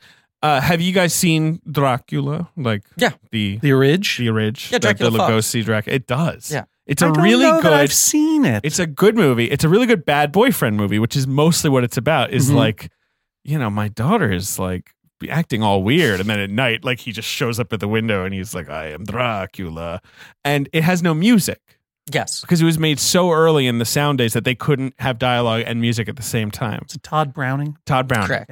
and so if and he made Freaks after, And then right, that killed right, his right, career. Fre- Freaks, Freaks is his blank check. Yes. Right. Um, and so when you watch it, you can watch it these days. There are like I think like Philip Glass wrote a score Yeah. for it that like an orchestra There can are perform audio or whatever. tracks you can- Mhm. But it's fun to watch it with no I'm not music. gonna. I'm not gonna watch it unless it's Danny Elfman music. well, we could probably rope him in. Um, but, But then it's it- weird yes. to watch it with no score There's because the there's, weird no movie ambient that's like sound this. of just like the castle. just the sort of hum. Right. Yeah, yeah. And like where like someone's walking up the stairs and Dracula's like creeping up behind him and you expect the like, "Mm," and instead it's just silence. and the That's- Dracula just grabs Yeah. him. That's That's, very very shallow. scary. It's very weird. And then the other crazy thing is they were like, we should make one for Spanish speaking audiences too. So at night when they rapped, oh, They would yeah. use the same sets and shot for costumes and shot, stuff, the right. same movie with Spanish actors. Wow. Speaking Have in you ever seen Spanish. that one? Yes, a lot I've of never people seen that. think that one's better. Really? But Lugosi Yeah, is so They're very good. similar. They they but the lighting's a little more interesting. It Who gets was, a little more um, stylized. Who was uh, uh, Dracula? In the I, I Spanish? don't know the guy's name. Oh, wait a second. I've got a computer in front of me. I Hmm. Oh, bet I can boy. look this up. I Hmm. will say this: the lead, the female lead of the Spanish Dracula, is uh, past and hopefully future guest uh, Chris, Chris White's uh, grandmother. uh, Lu- Lu- Lupita Tovar, is that her Yes. name? Yes. Wow. Which is crazy. Uh, Carlos Villar as Carlos Conde Villar. Dracula. Sounds Oh, good. what- and what and what else did he do? Doesn't look like he had a long career. Hmm, He's Uh, only got a few. He movies. did. Uh, Carlos Villar meets a, a Spanish gorilla. a Spanish Harlem girl. You got to stick to the New York. Sorry, All right, I never saw. I never saw that original Dracula. it's worth seeing if They're it's ever really- like at a. you but know, he was a he rep- was a s- a, a seducer. right. That's it's a big very thing. much a romantic, scary I mean, romantic. that's why I didn't thing. want to play. that was A his big monster. He downfall. wasn't a was he was like, I'm monster. a No, real he- he actor. saw himself I'm as a- a romantic lead. I'm sexy. He's I'm magnetic. verbal. Yeah. The Right. problem was he has this very thick accent, and and so What? studios, would- if you if you really train your ear, you can pick it up. Huh. And studios are like, this guy can't like play Yeah. anything but Dracula. I know. I mean, Yeah. the idea that the idea that this guy. n- Never mind the accent. I mean, physically, he kind of looks like a monkfish. right. You know, like. Yeah. And yet, I, I understand that he was a, a, a leading man in Right. European cinema and, and and, Yeah. and on the stage, right? He would do all his uh, his traveling Dracula stage show. traveling drag. Right. Right. Th- Which is such a weird thing to think about where it's like that's what happened to most actors is like their autumn years would be like reprising their most famous Sure, role in right. local theater. Like Jimmy Stewart did Oh. like Harvey for like 15 years. Yeah, because there was in VHS. People, that's how Right. people, would see the go movie. it. Yeah, right. That's it. Laurel, the, that Laurel and Hardy movie that at this point has Right. already come out and Yes. been forgotten is about their last tour Right. together, where they're doing the same old bits, like Or they might be adapting them to a radio play. Like Right. there were Right, so many radio plays that were made based on Alfred Yeah. Hitchcock movies. You just and you'd have your shtick and you Right. would put it in like wherever you could. Yeah. Um, no, I mean that, that that was the Lugosi thing was sort of like the the vanity of like you know I I will not uh, uh, succumb to being a lowly uh, monster, Well, which is figure. also uh, like the most that's the most terrifying horror story in Hollywood, right? That's where you like here's where I take my stand, right. and it's the most the the, the worst decision. You right. can make. Because Hollywood's even- like, where you "That's have a fine, vision you of stand yourself right there, that the rest right. of the world doesn't Right. have. Karloff like had like no career beforehand, does Frankenstein and Bride of Frankenstein and like blows up. And then his next universal monster is the mummy. And the mummy, he only looks like a mummy for like five fucking minutes. He rises from the tomb and then very quickly becomes a very suave romantic lead. And it's the kind of part that Lugosi wanted to play. And Right. Karloff Right. like took the monster role and then became the kind of actor that Lugosi wanted to be for the next several decades.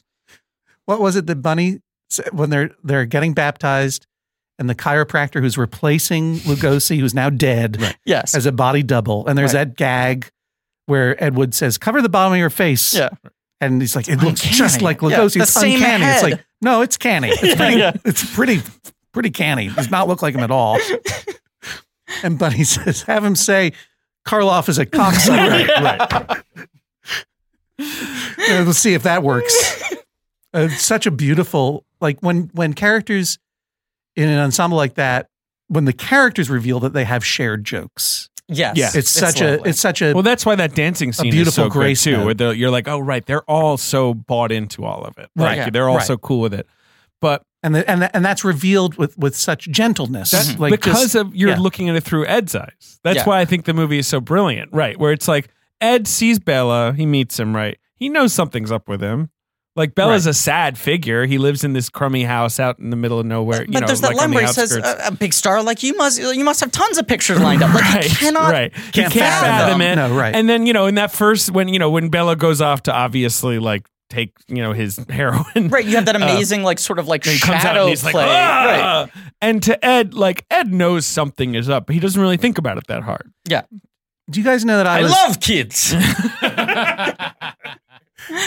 you guys know that I was a literary agent yes in the yes, 1990s yes. 1994 I was working at Writers House literary agent when this movie came out. okay And do you know that I was the literary agent to Bruce Campbell, the actor? really Oh, if chins could kill or whatever. If Chins Could Kill right? was that was the book. that right? was the book I that I, remember sold, that. that. I sold for him. Damn. wow that Good was a job. big book That book was everywhere. Yeah. Like I would anytime I was in a library, it would be prominently displayed. I feel like. Libraries, Pah! Sorry. sales thieves, they buy one book. These jerks. these cock sucking librarians. Eddie, You don't even have to pay for membership. if there are librarians listening to this now, let me tell you.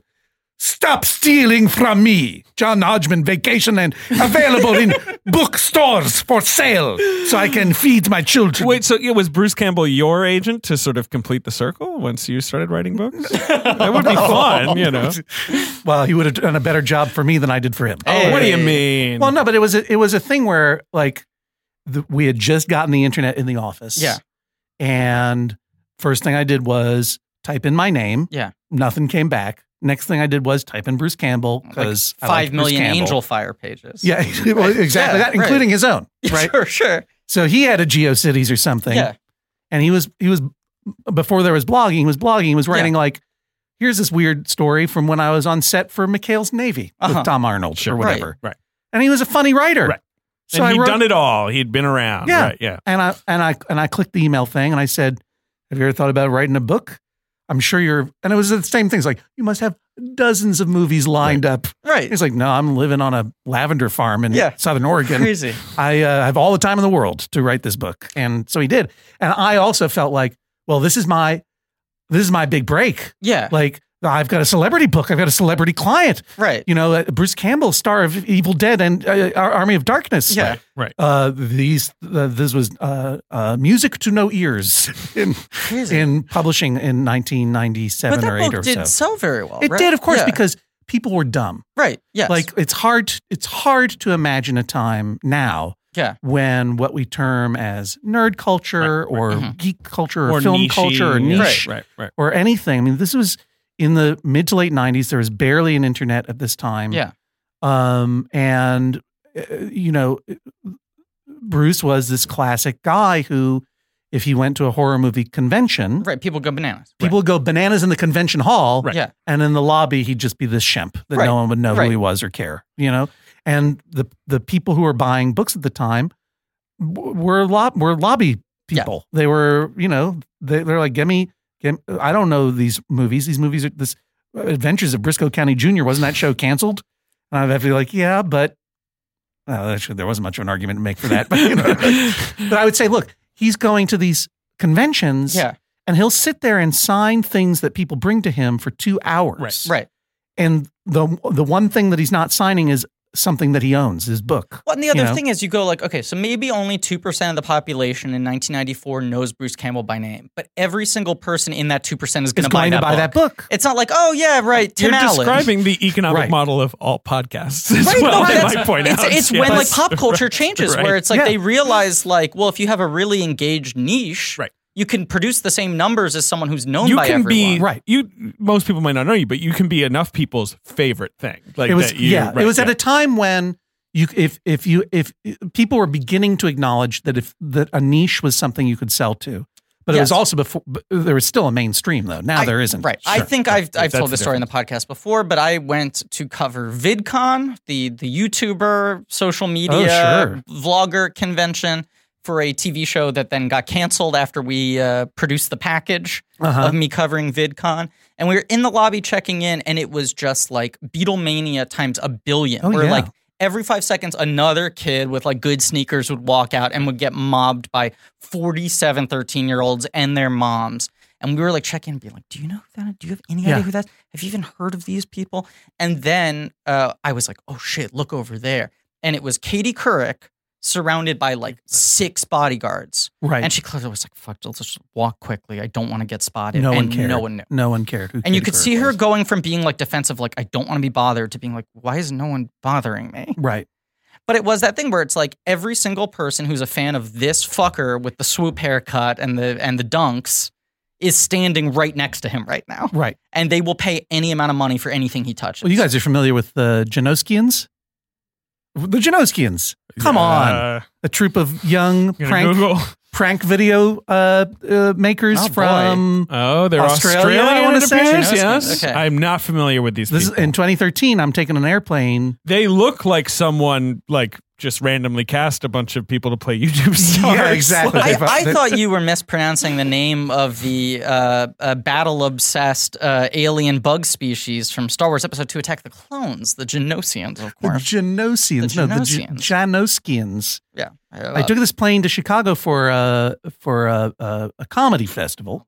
A couple of these doofuses got kicked a off couple the of plane. Genoskins. Oh, they were they were were they doing a prank on the plane? They were trying to pull a prank on the flight attendant. and The Oh, Gags flight and attendant stunts. said, "No, What was Yeah. the Right. break? I, I don't." Trying to Do you think crash the the plane. pilot was like, we, we got a couple Genoskians and like Well, air the traffic pilot- the control? all I all I know is that they they they, they came the, these, these three young dudes I, Right. ironic Came hitch giggling- hi- hijacking. came yeah. giggling down the aisle sure. to take their seat wherever they were sitting, Yeah. Right. and then there was a lot of whispering among the flight attendants, and then they came giggling back up the aisles. They were escorted off the plane, Wow. and Wow. uh, then the pilot got on and said. Uh, sorry about that, ladies and gentlemen. We're going to be delayed for a few moments. A couple of uh, passengers had to be escorted from the plane. Uh, they uh, were not the kind of people we like to have flying. Uh, they don't uh, deserve to fly with us today. Frankly. Wow. seriously, like you got, it Wow. got heavy. But then they, then I landed, and uh, uh, uh, uh, on the other side, everyone getting off the plane was like, "What was that? What was that?" I said, "Oh, it's the Genoskians, it's these ki- these YouTube kids." Yeah. And they they were coming to do something completely different. They're not part of the comedy festival. Yeah. But they they, they finally arrived. They got the next flight, Uh huh. and they were staying in my hotel. Oh, boy. And I had never seen this happen before, but by the next day, there was a constant vigil of hundreds of teenagers outside, cans the outside hotel Jesus Christ. Yeah. all the time. Like Yeah. if you were, and it was, it, and they were just waiting for them to come out. yeah. Hu- I mean, I'm not exaggerating, like hundreds of, of young people sitting on the ground. Yeah. And it was like, well, this is the kind of thing you, you would think, like the Beatles. You know Right, what I mean? right. Like, uh, anyway, people knew about Ed Wood and mainstream because this movie came out in 1994. Sure. Right. People did not know generally who Bruce Campbell was, Right. and it was They that. might have heard of the Evil Dead, right? Like that. yeah, might but be I the was extent of definitely it. Ed Wood to Bruce to Right. Bruce Campbell's Bella. In that point, I was just like, "This is so incredible, Mr. Campbell. Thank you Right. so much for having Mm. Right. me. I was taking the time." He's like, "Sure, kid." But here's a Right. movie about people who were not popular, successful, nor critically supported. Right. You know, it wasn't like, oh, they, they were the uh, un under uh, you No, know they're- sort of forgotten essentially. Yes. right. I mean, the thing about Plan 9, there's two there, I mean, Bride of the Atom, I guess the funny thing. Have you seen the movie? Have you guys seen these I've movies? seen I've Glenn or seen Glenda Plan and I've seen Nine. Plan 9. I've seen Plan 9. Yeah. I've seen all three of the movies that are in this film. this Those are movie the only ones essentially I've the seen. structure is It's like- three films. right. Glenn or Glenda, Bride of the Monster is what it was Comes- eventually called in yeah. Plan 9. And P- Bride of the Monster really it's just the thing where Bella is like flopping around with the octopus that I guess Wait, is it sort called of- Bride of the Atom or Bride of the It was- Monster? It was It's released called as Bride of the That's Monster. some real Yeah. deep internet knowledge Yeah. right there. Mhm. Thank Yeah, wow. you. Yeah. I pulled Um, that you're up. welcome. Glenn or Glenda is a truly strange Yes. because it's not I've never seen it. it's not like a schlock movie like the other ones like are No, it's a real are- like song of his heart. yes Yes. and he's in it obviously Right. but then also it has these cuts to Bela Lugosi as a weird scientist man who's pulling the strings. That's pull the string. Right. And all this stock footage of like Yeah, the buffaloes stock run- footage is running by where incredible. you're like, I mean, that's the one that is aggressive outsider art. Like, you know, where Yeah. you're just like, I can't understand how anyone ever Th- thought that's this was one of my releasable. favorite little like scene morslets is uh, the early chunk of the movie where he's working on the studio lot Oh, and he doing sees odd the stock jobs. footage guy, The stock guy right. brings him in. He's like, "What would you make out of this?" And he's narrating how he would work it into a narrative. right, right. Yeah, because the octopus is going to be his big climax. Right. And That's what's so good about this ways. I mean, Karaszewski and Alexander are such good writers. They did American Crime Story, right? Yeah. You know, they did other Right. things like they're so good at weaving all that in, like organically. That so Yeah. when he then writes the script with the octopus in it, like fifty minutes later, like it know just- where he you're got like, that oh, idea." Of course, right? Yeah. yeah. Um, and then Plan Nine, I feel like it's not just that it's it's so crummy, Yeah. but it's also the Bella thing, the the, the dentist thing. Right. That It became a movie makes where you its- could see it's how like- he start- It's just Right. right. chiropr- I'm sorry. the, guy, not the guy's dentist. so big he couldn't come out of the grave. The actor died, so Right. they hired a chiropractor. Like the behind the You- scenes it's where stories. you're of telling it. stories Right. to each other as you're watching this thing, where you're like, Right. you can't, you won't believe like what is the backstory here, Right. right? Yeah. Unpacking Plan 9 is a lot more fun than watching Plan 9. Right, and It's vampire is in boring, it. Oh, yeah. yeah, Right. yeah. Plan 9's I mean, a lot of these movies are just conversations mostly, like in Right, it's very talky. You rooms. can't afford yeah, anything more. Yeah. Exactly. Oh God, I But love there it when was something- Dolores comes in yes. and plays the secretary, and he's like, fucking "That was Sam." great," and she's like, "I know it was." That whole chunk of her like coming in asking for her motivation. He's like, right. You're a secretary. You're a file You're a clerk. file clerk. You're going to file some things. Oh boy. Um, right. He, the there's just enough uh, regular person in Ed Wood for him to not seem like a total space alien. Right. Like when he gets frustrated, you're like, okay, I'm glad the Right. guy's frustrated Right, because right, this right, right. obviously is beginning to mount on but I him. think that's the reason, like the thing that differentiated Ed Wood from a bunch of other guys is that like this was never hack work for him. Like he was like, right. these are all opportunities for me to like, picture. right, right. These Right. are opportunities for me to really say something. Right. And the whole sort of Orson Welles thing that like he views himself as a Obviously, guy- that scene is wonderful. Yeah, right. Which you know, I mean, this is a, a thing that I love is that It's your man Vincent Ben Ben's best friend Vincent Vincent D'Onofrio. D'Onofrio. Vincent D'Onofrio, you plays have a, Orson Welles. Are you a, a D'Onofio? I mean, he's Um, he's real into the kingpin. I'm super into his performance as Kingpin. We also went to the same high school. Really? Oh, in really? I didn't Jersey. know that. Yeah, Ben Yeah. tweeted at him, and and D'Onofrio retweeted, he did. but didn't give a follow back. Uh, No follow But that's back. okay. I'm It's gonna like One get. out of two ain't bad. I'm gonna get D'Onofrio on the show someday. You think so, Vinny? Talk ditches. Sure. Yeah, we'll talk some ditches. One time, my children, I live in Park Slope, Brooklyn, and my Alright. children uh, decided to have a stoop sale Mhm. and uh, sell off some old uh, books and Sure. stuff. And IMAX. You know what? It's the Yeah. done thing in Park Slope. And maybe it was a, also a lemonade stand. Maybe it was Oh, a, okay. a- Oh, yeah. a- It's like a a combination. Taco Bell and Pizza Hut. Yeah. side by side. Yeah. and uh, and uh, they were- they were y- youngish. Mhm. They they uh, they couldn't just be out there on the street without having someone there. And boy, was I glad that I was there to keep an eye out Uh-huh. because at some point I've noticed this guy is just standing off to the side, just like watching my kids for a long time. Well, Oh, yeah, a little and alarming. then the, a really weird detail was that he was smoking a cigarette, but he was keeping the cigarette behind his back. so every now and then he would just puff on the cigarette, and then put it back hide behind his back. back. just kind of watch my kids sell lemonade Yeah. and kind of nod along and take it all in. And it wasn't getting a real sense of menace necessarily, but Mm. there was a definitely an odd vibe. Yeah. And I realized, oh, that's Vincent D'Onofrio. That's Vincent. That's fine. the, the, the this D'Onofrio is just his way of being. that's This is just right. him, him Not being being, out in the creepy. being out in the world. I, I definitely remember seeing him in situations like that in the early 2000s in, in New York City. like oh yeah, like, eh, like, like, in his like criminal intent years where it was Yeah. just like, oh, who's that weird guy? And you'd be like, oh, that's famous character actor Vincent D'Onofrio. It is so weird that He'd he was bum on a you Law out and Order first. Right, show. yes. Where he played a Sherlock Holmes guy, Yeah. who- like who would like look at the air and be like, "The killer was left-handed," or whatever, you know, like, shit like that. but he was sort of this like regular si- kind of like uneasy presence of like Right. Brooklyn and, and downtown Manhattan in those years. Yeah. He they cast him I think because of a physical resemblance to Orson Welles. Cer- certainly not for his becomes voice. Obsessed with Orson Welles and is like this is like I want to like really represent this man in this one scene. They shoot it. He doesn't sound enough like Orson Welles. Right. They dub him with Maurice LaMarche, with, Sure. with the brain. Voice of the brain. He is the brain. and he's uh, He's the Orson premier Welles Orson on the Welles critic. impersonator. Every time Yeah. there's a Yes, I cartoon mean, character that's our- on of our Orson Welles. age. Yeah. He is what Orson Welles sounds like to me. Like, I mean, when I hear Orson Welles, I'm like, eh, Yeah. you could maybe lay it on a little thicker. Do you know that like this becomes D'Onofrio's like Waterloo that he couldn't get the voice right and he Oh, keeps on no. trying to play Orson Welles Oh, and he Vinny. eventually uh, self-financed, directed, and starred in a short film No. that's like uh, Orson Welles getting ready for like a Mercury It's called, Theater like, Five production. Minutes, Mr. Yeah, Welles five or minutes, Mr. something, Wells or right. something, and he got the voice down. Like to his credit, I bet his voice wasn't even that bad. And I'm going to say this right now. I'd love to I hear love it. that scene, Yeah. it's a little but distracting. it's yeah. really jarring. Oh, you Yeah. mean the, the, the, The dubbing Maurice itself? LaMarche. It is. Well, and, because- and even and I love Maurice LaMarche. Right. yeah. I love the brain, I love the brain, but it is the brain. but it is so it is su- it is such a bit yes. Yeah. that it does it doesn't feel It- right. It, and this does is a, give it a weird sort of mythic weight to it because mean, it feels otherworldly. in the scene, but it doesn't Orson feel- Welles yeah, is yeah. it trying has a to certain take over the dreamlike world. quality. Yes, yes, he I is mean, trying that's to take right. over the world. I mean, Same thing he he's is doing plotting, every right, other night, right. right?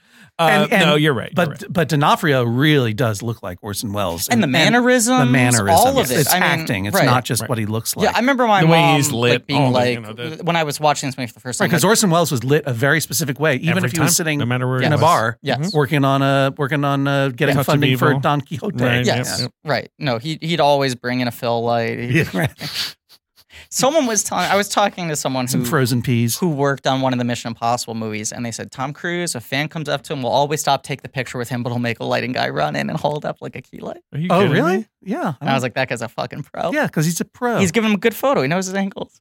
He's like, Oh. I can you know just that- come in here and just three quarters right here? Absolutely. Yeah. And it probably wants the other people to look good too. Yeah. Right? Yeah. Boy, I, it's not often that I, people will ask for a photo with me, Uh huh. but No. no, not well, maybe when You're I'm very, on like- tour. Yeah, you're When very I'm on- visually right, right. recognizable. When I'm on person. tour, yeah, Yeah. like when I'm on tour for like Judge John Hodgman, we'll Mhm. do a meet and greet after, and then there'll be some photographs. sure. But people just like I, I, I feel very happy that I've spent some time in front of the camera, so I know a little bit of how light works Uh huh. because people have no idea. Yes. like they backlit light themselves all the time. All the time.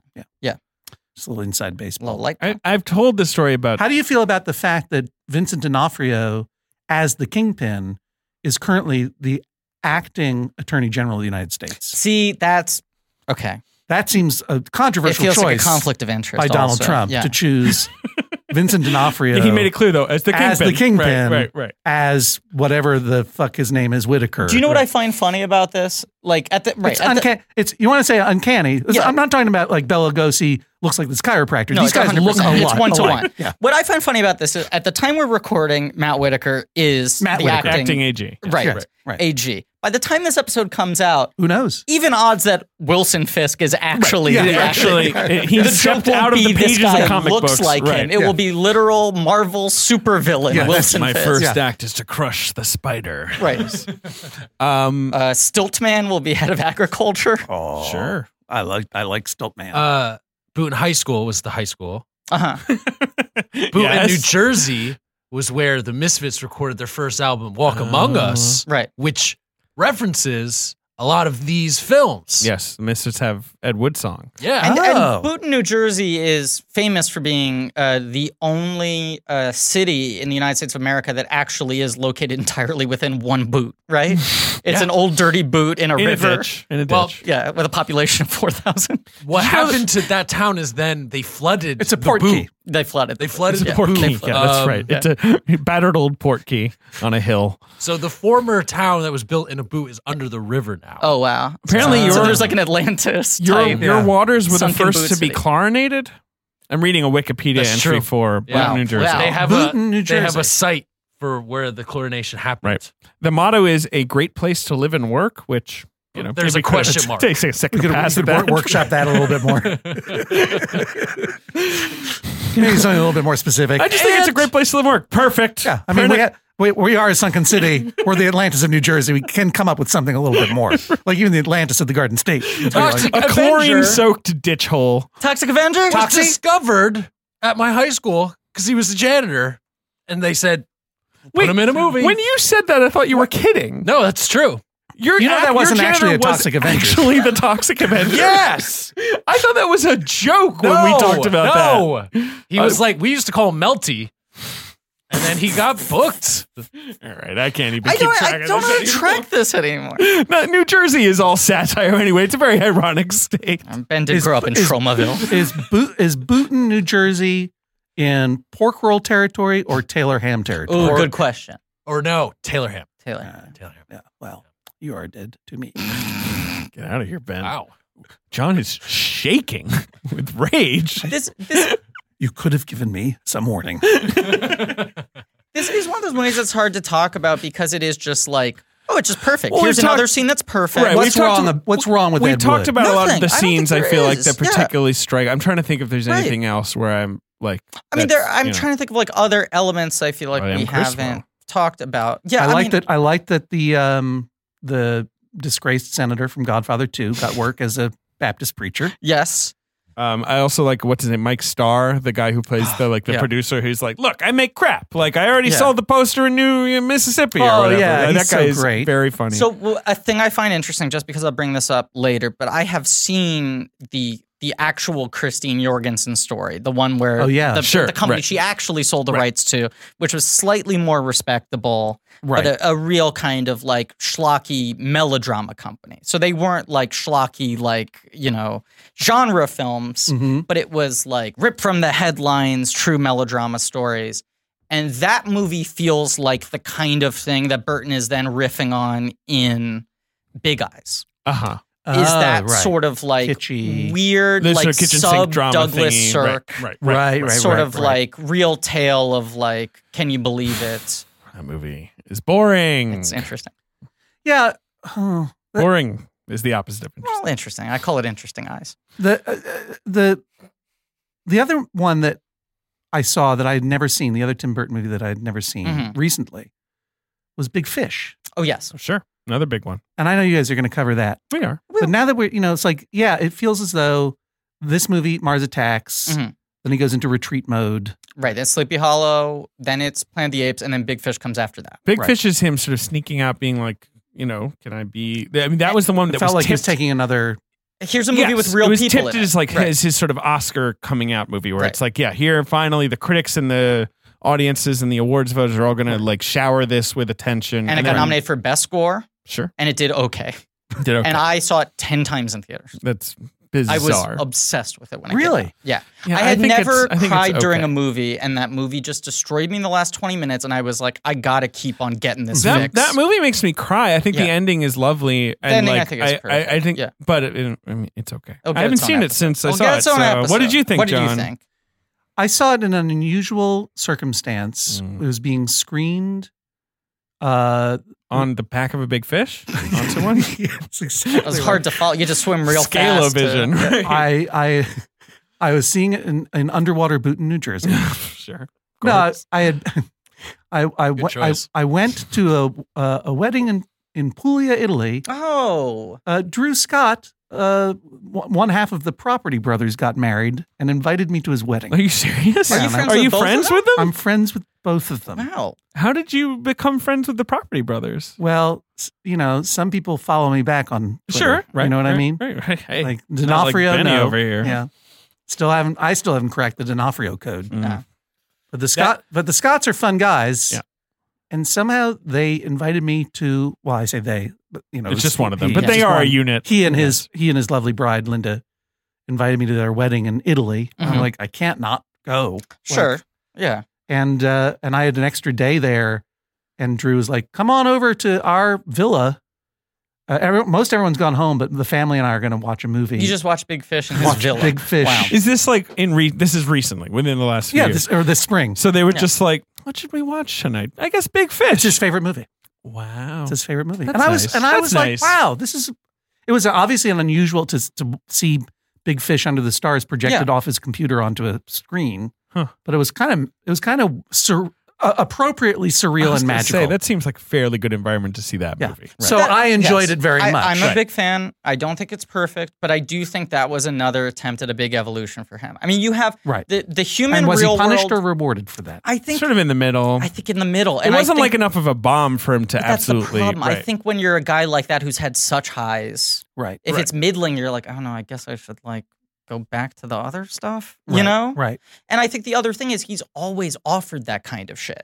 Like he's never going to have a shortage of people going like, "Do you want to reboot like, you know, like the fucking this or that, you know? Right. Do do you want to do a, uh, Like Ripley's Believe It or Not or whatever. Right, they're like always those things that, he properties gets that, attached people to. are coming to him and saying like this, and he's like, I don't know, I guess I could use that as a vehicle to make this thing. You Right. know, I guess I could use that. That gives me access to this technology or Right. this lo- shooting location or this actor or whatever that I think it's like I mean we, we've talked about this in other episodes we'll talk about it in other episodes but like in the early 90s he was like developing a lot of stuff that was like weird passion projects that all now have seemingly like fallen by the wayside that he's not pursuing Which of those would you like him to revisit? there's the one Uh, uh, understanding that he is now he's grown, he's in Yes, a different place in his sure. life. Maybe he's not interested, but what was the one that you wish? What, what what's was, it called? what was the one that got away? So the Iron Boy. It's based on a manga, and he was going to make it as a musical, and Sparks wrote all the songs. Right. oh, cool. Uh, the melancholy birth of the Iron Boy. Yeah, Crazy. Um, What's your what's your what's your fish that got away? see, I'm what's not, your big fish I'm that not got a away? Burton guy like the way that Griffin I, is. it's very funny. I liked it a lot, John. I'm trying Mm. Um, to think the other ones. I mean, yeah, Do you know Ripley what he? came really close. you to know what me. he was Feel going really to bad. make instead of this, and What? he dropped uh, Mary, Mary Riley. Riley, right? The uh, the sort of Oh. uh, Jekyll and Hyde from right. that from was um, the developed as a perspective. Tim Burton with project. Winona Ryder, Right. And the studio was like, "We're hiring Julia Roberts," and he was Right. like, "All right, forget it. I'll go do something else." Star of Amazon's Homecoming, That's Uh, true. Yes, formerly yes. a podcast. That's, hey, you think So someone will you make a, see? someone will make a very visually distinctive podcast about blank check, like where it's like all spiral staircases and shit. Yeah, yeah. Sam Ismail's been talking to us. Well, those of you who can't see, those of you listening at home can't see that this room is full of spiral staircases. This is a kind of an MC Escher upside down I insisted. mindscape. It's good for the good Yeah, for it's autist, uh, acoustics. Yeah, Not it's good. autistic. what is the matter with me? no, I got it. Uh, the only other thing I want to talk about in the movie is the ending. Yeah, I'd like Unless to there's talk. I, any- no, I'd like to talk uh, just very briefly at the beginning as well because I think the beginning is I'd such like a to talk about smart. the middle. Okay, cool. All right, we, so we we'll, got then it we'll covered. knock it cool. out. What order should we do it in? Uh, Probably ending middle first. yeah, all right, all right, all right. What What about the beginning? No, I just think it's such a smart table setting, and I, I don't know whether this was in the script or his idea, but I think it puts a perfect frame around the movie and the sort of pitch it's going to be at, and the tone, and sort of the kind of film it's riffing on, even if you haven't seen those movies.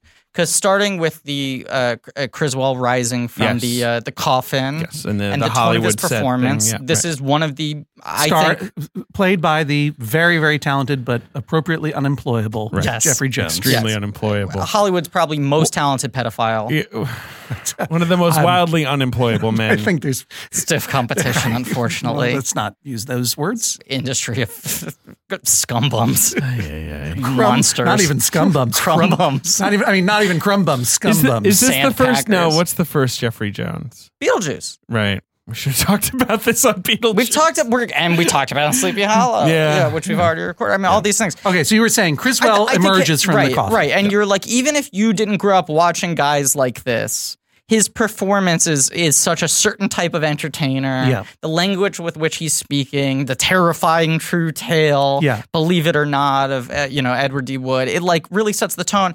And then those And that miniature house that you that you go That's push the in other on. thing. You, I mean, Yeah. you have all these models, the beautiful, like the title cards on the gravestones, uh, gravestones Gravestones. which is Yeah. also just nice. Love That's like a fucking practical thing that well, you the like. practicality is what's so fun about it in general. and Yeah, then that yeah. great transition from I love like that the fake model rain, houses, the then you look have of the that stop fake rain. motion tentacles and everything. Yeah. And then there's the beautiful transition from like that to now we're in a real How come they didn't get a stop motion tentacle into Big Fish? Did they have one in there? because that's at that point he knows It's all CGI. CG. All right. Mm. Oh, sorry, you were saying. No, I just think it's like artificiality, artificiality, artificiality, height and height and height. And you're Mhm. seeing what in Ed Wood's mind his movies would look like. Right. This is like full Yeah. Tim Burton Yeah, artistry. right. Right. And then it literally brings you down to earth to like rainy theater. Yeah. Here's Ed Wood. Like now you understand what he is seeing Mhm. in his mind's eye. And I, ju- I just think it like lays everything out perfectly. And I like that at the end they bookmark it with the like reverse footage of Criswell going back into Right. the coffin. Right. That was Daddy. that's what you were going to talk about at the end, David. you just stole your thing. Uh, w- anything about the middle you wanted to get to? I love how it uh, connected the beginning to the end. It does do that does. very well. It's a great bridge seamlessly. between the Yes. really Yes. weaves, Yes. weaves the two together That was in a my very favorite satisfying part. way, right? Yeah, It's the good. middle is great. Good, Amazing. good, solid middle. because I was like, how is this going to end? Right. Yeah, And then sure. the end came. Yeah. Yeah. Yeah, Kinda it And, cracked- Answered and its the question middle for you. was kind of a bridge to that. You were Yeah. you were like, how's this going to end? And the movie was like, we'll get to that. Right. Hold your horses. Well, I also I consider the opening credits to be the beginning of a movie. The entire movie is the middle, Right. and then the closing credits to the end. For me, a movie ends. If you ask me, and this is just my opinion, Oh, Sure. a movie ends after the end credits have s- finished rolling. Right. That You're for saying me- that's it. That's, that's the it. end of the There's, movie. and the lights come up. Wait and a the minute. guy comes out sweeping What up about the popcorn. post credit sequence? Well, I mean, this is where it gets tricky. So, and once again, I don't want to get political here. For me, if there is a post-credit Get ready sequence, to cut this out, Ben, just in case he gets too political. the Okay. movie ends after that. And if there isn't a post-credit sequence, it ends before that. Obviously, we're after going to the end have to cut credits. that out. That's Fair. way too inflammatory. That's Uh, for me when a film ends. And we're back. Um. So the ending. No, just what did just, you want to say about just the ending? well the loveliness of everyone being collected together at the theater, but just his the the, the one of the great lines uh, we that we all reference is to the one this I'm day. gonna be This is the one remembered I'll be for. remembered for, Yeah. and the like guilelessness of it, Mhm. and that it's also true. This is Right. the one he's That's remembered the beauty for, of right? it. Yeah. And it is, yeah, and uh, that that he gets Tor- to Tor's, give you. Tor's family, Tor's his whole wife fam- and son. I want to know what that actor who Love played that. the son is doing now. He had Uh, a real look to him. No, he- That's Chris Pratt. he should have been in Charlie and the Chocolate Factory if it only made it a few years earlier. Yeah, he had a little gloop. To Uh, him. George Amel Steele in a great fucking performance. Oh, He's so He's good. great. That it's great first that it's like scene- one wrestler playing another wrestler. That first too. scene Like, where that's Ed it. Wood's like, "I want you to be in the picture." He's like, "I'm too ugly for movies." Like Yeah. you know, where he's lying on his uh, front. he just like sees the thing in everyone. The other, I mean, at least Marie is great as.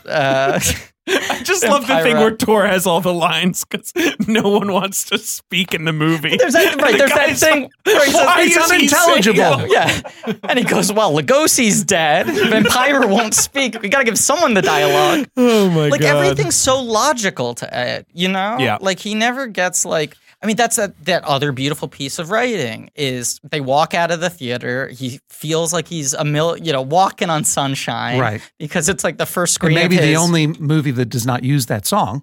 This might be the one, right? But it's like this is the first premiere of his life that didn't end with like tomatoes being thrown at Right. Do him. we know why they're they're all rioting in that middle? Yeah, that premiere? was a Is that weird- explained? Why I is think it was just like Like that's it's just a, free crummy crowd, theater, right? That's just like where's the movie Bad and they're kids. rioting. Yeah, No, I, like I'll, I'll hear like interviews with like people who grew up in that era being like the theater was a madhouse, like it was just children, yeah? and they'd play like And six they're just, B like- movies in a row, right, and they're just like eating candy and drinking throwing soda. shit, and, right, right, yeah. like it's like a schlock theater, No, you know? I, I, I get it. It's just sort of it's such a thing when they open the door and it's like Right. absolute chaos. but he feels that sense of victory and he Eddie. loves the people he's surrounded by and he like says to Patricia Arquette like let's go get married let's Oh, I drive love out it. there and His she's like car but with it's the- raining and the right. hood is broken and he was was like, like- I'm sure it'll clear up the second we turn the Yeah, corner like that's the a- beautiful yeah. It optimism is. of the guy It is. and that he found someone who like loved him for who he was Yeah. Yeah, sure. All of the the other thing, yeah, all of the rehab stuff, like and that, yeah but yeah, that's it's all. It's also unjudgmentally handled, as everything is in this. and, movie. and I Yeah. love that when the final footage he shoots with Bella is like the one time that he's kind of soberly seeing everything. I mean, Depp plays it really well, where it's like he's doing this just for Bella.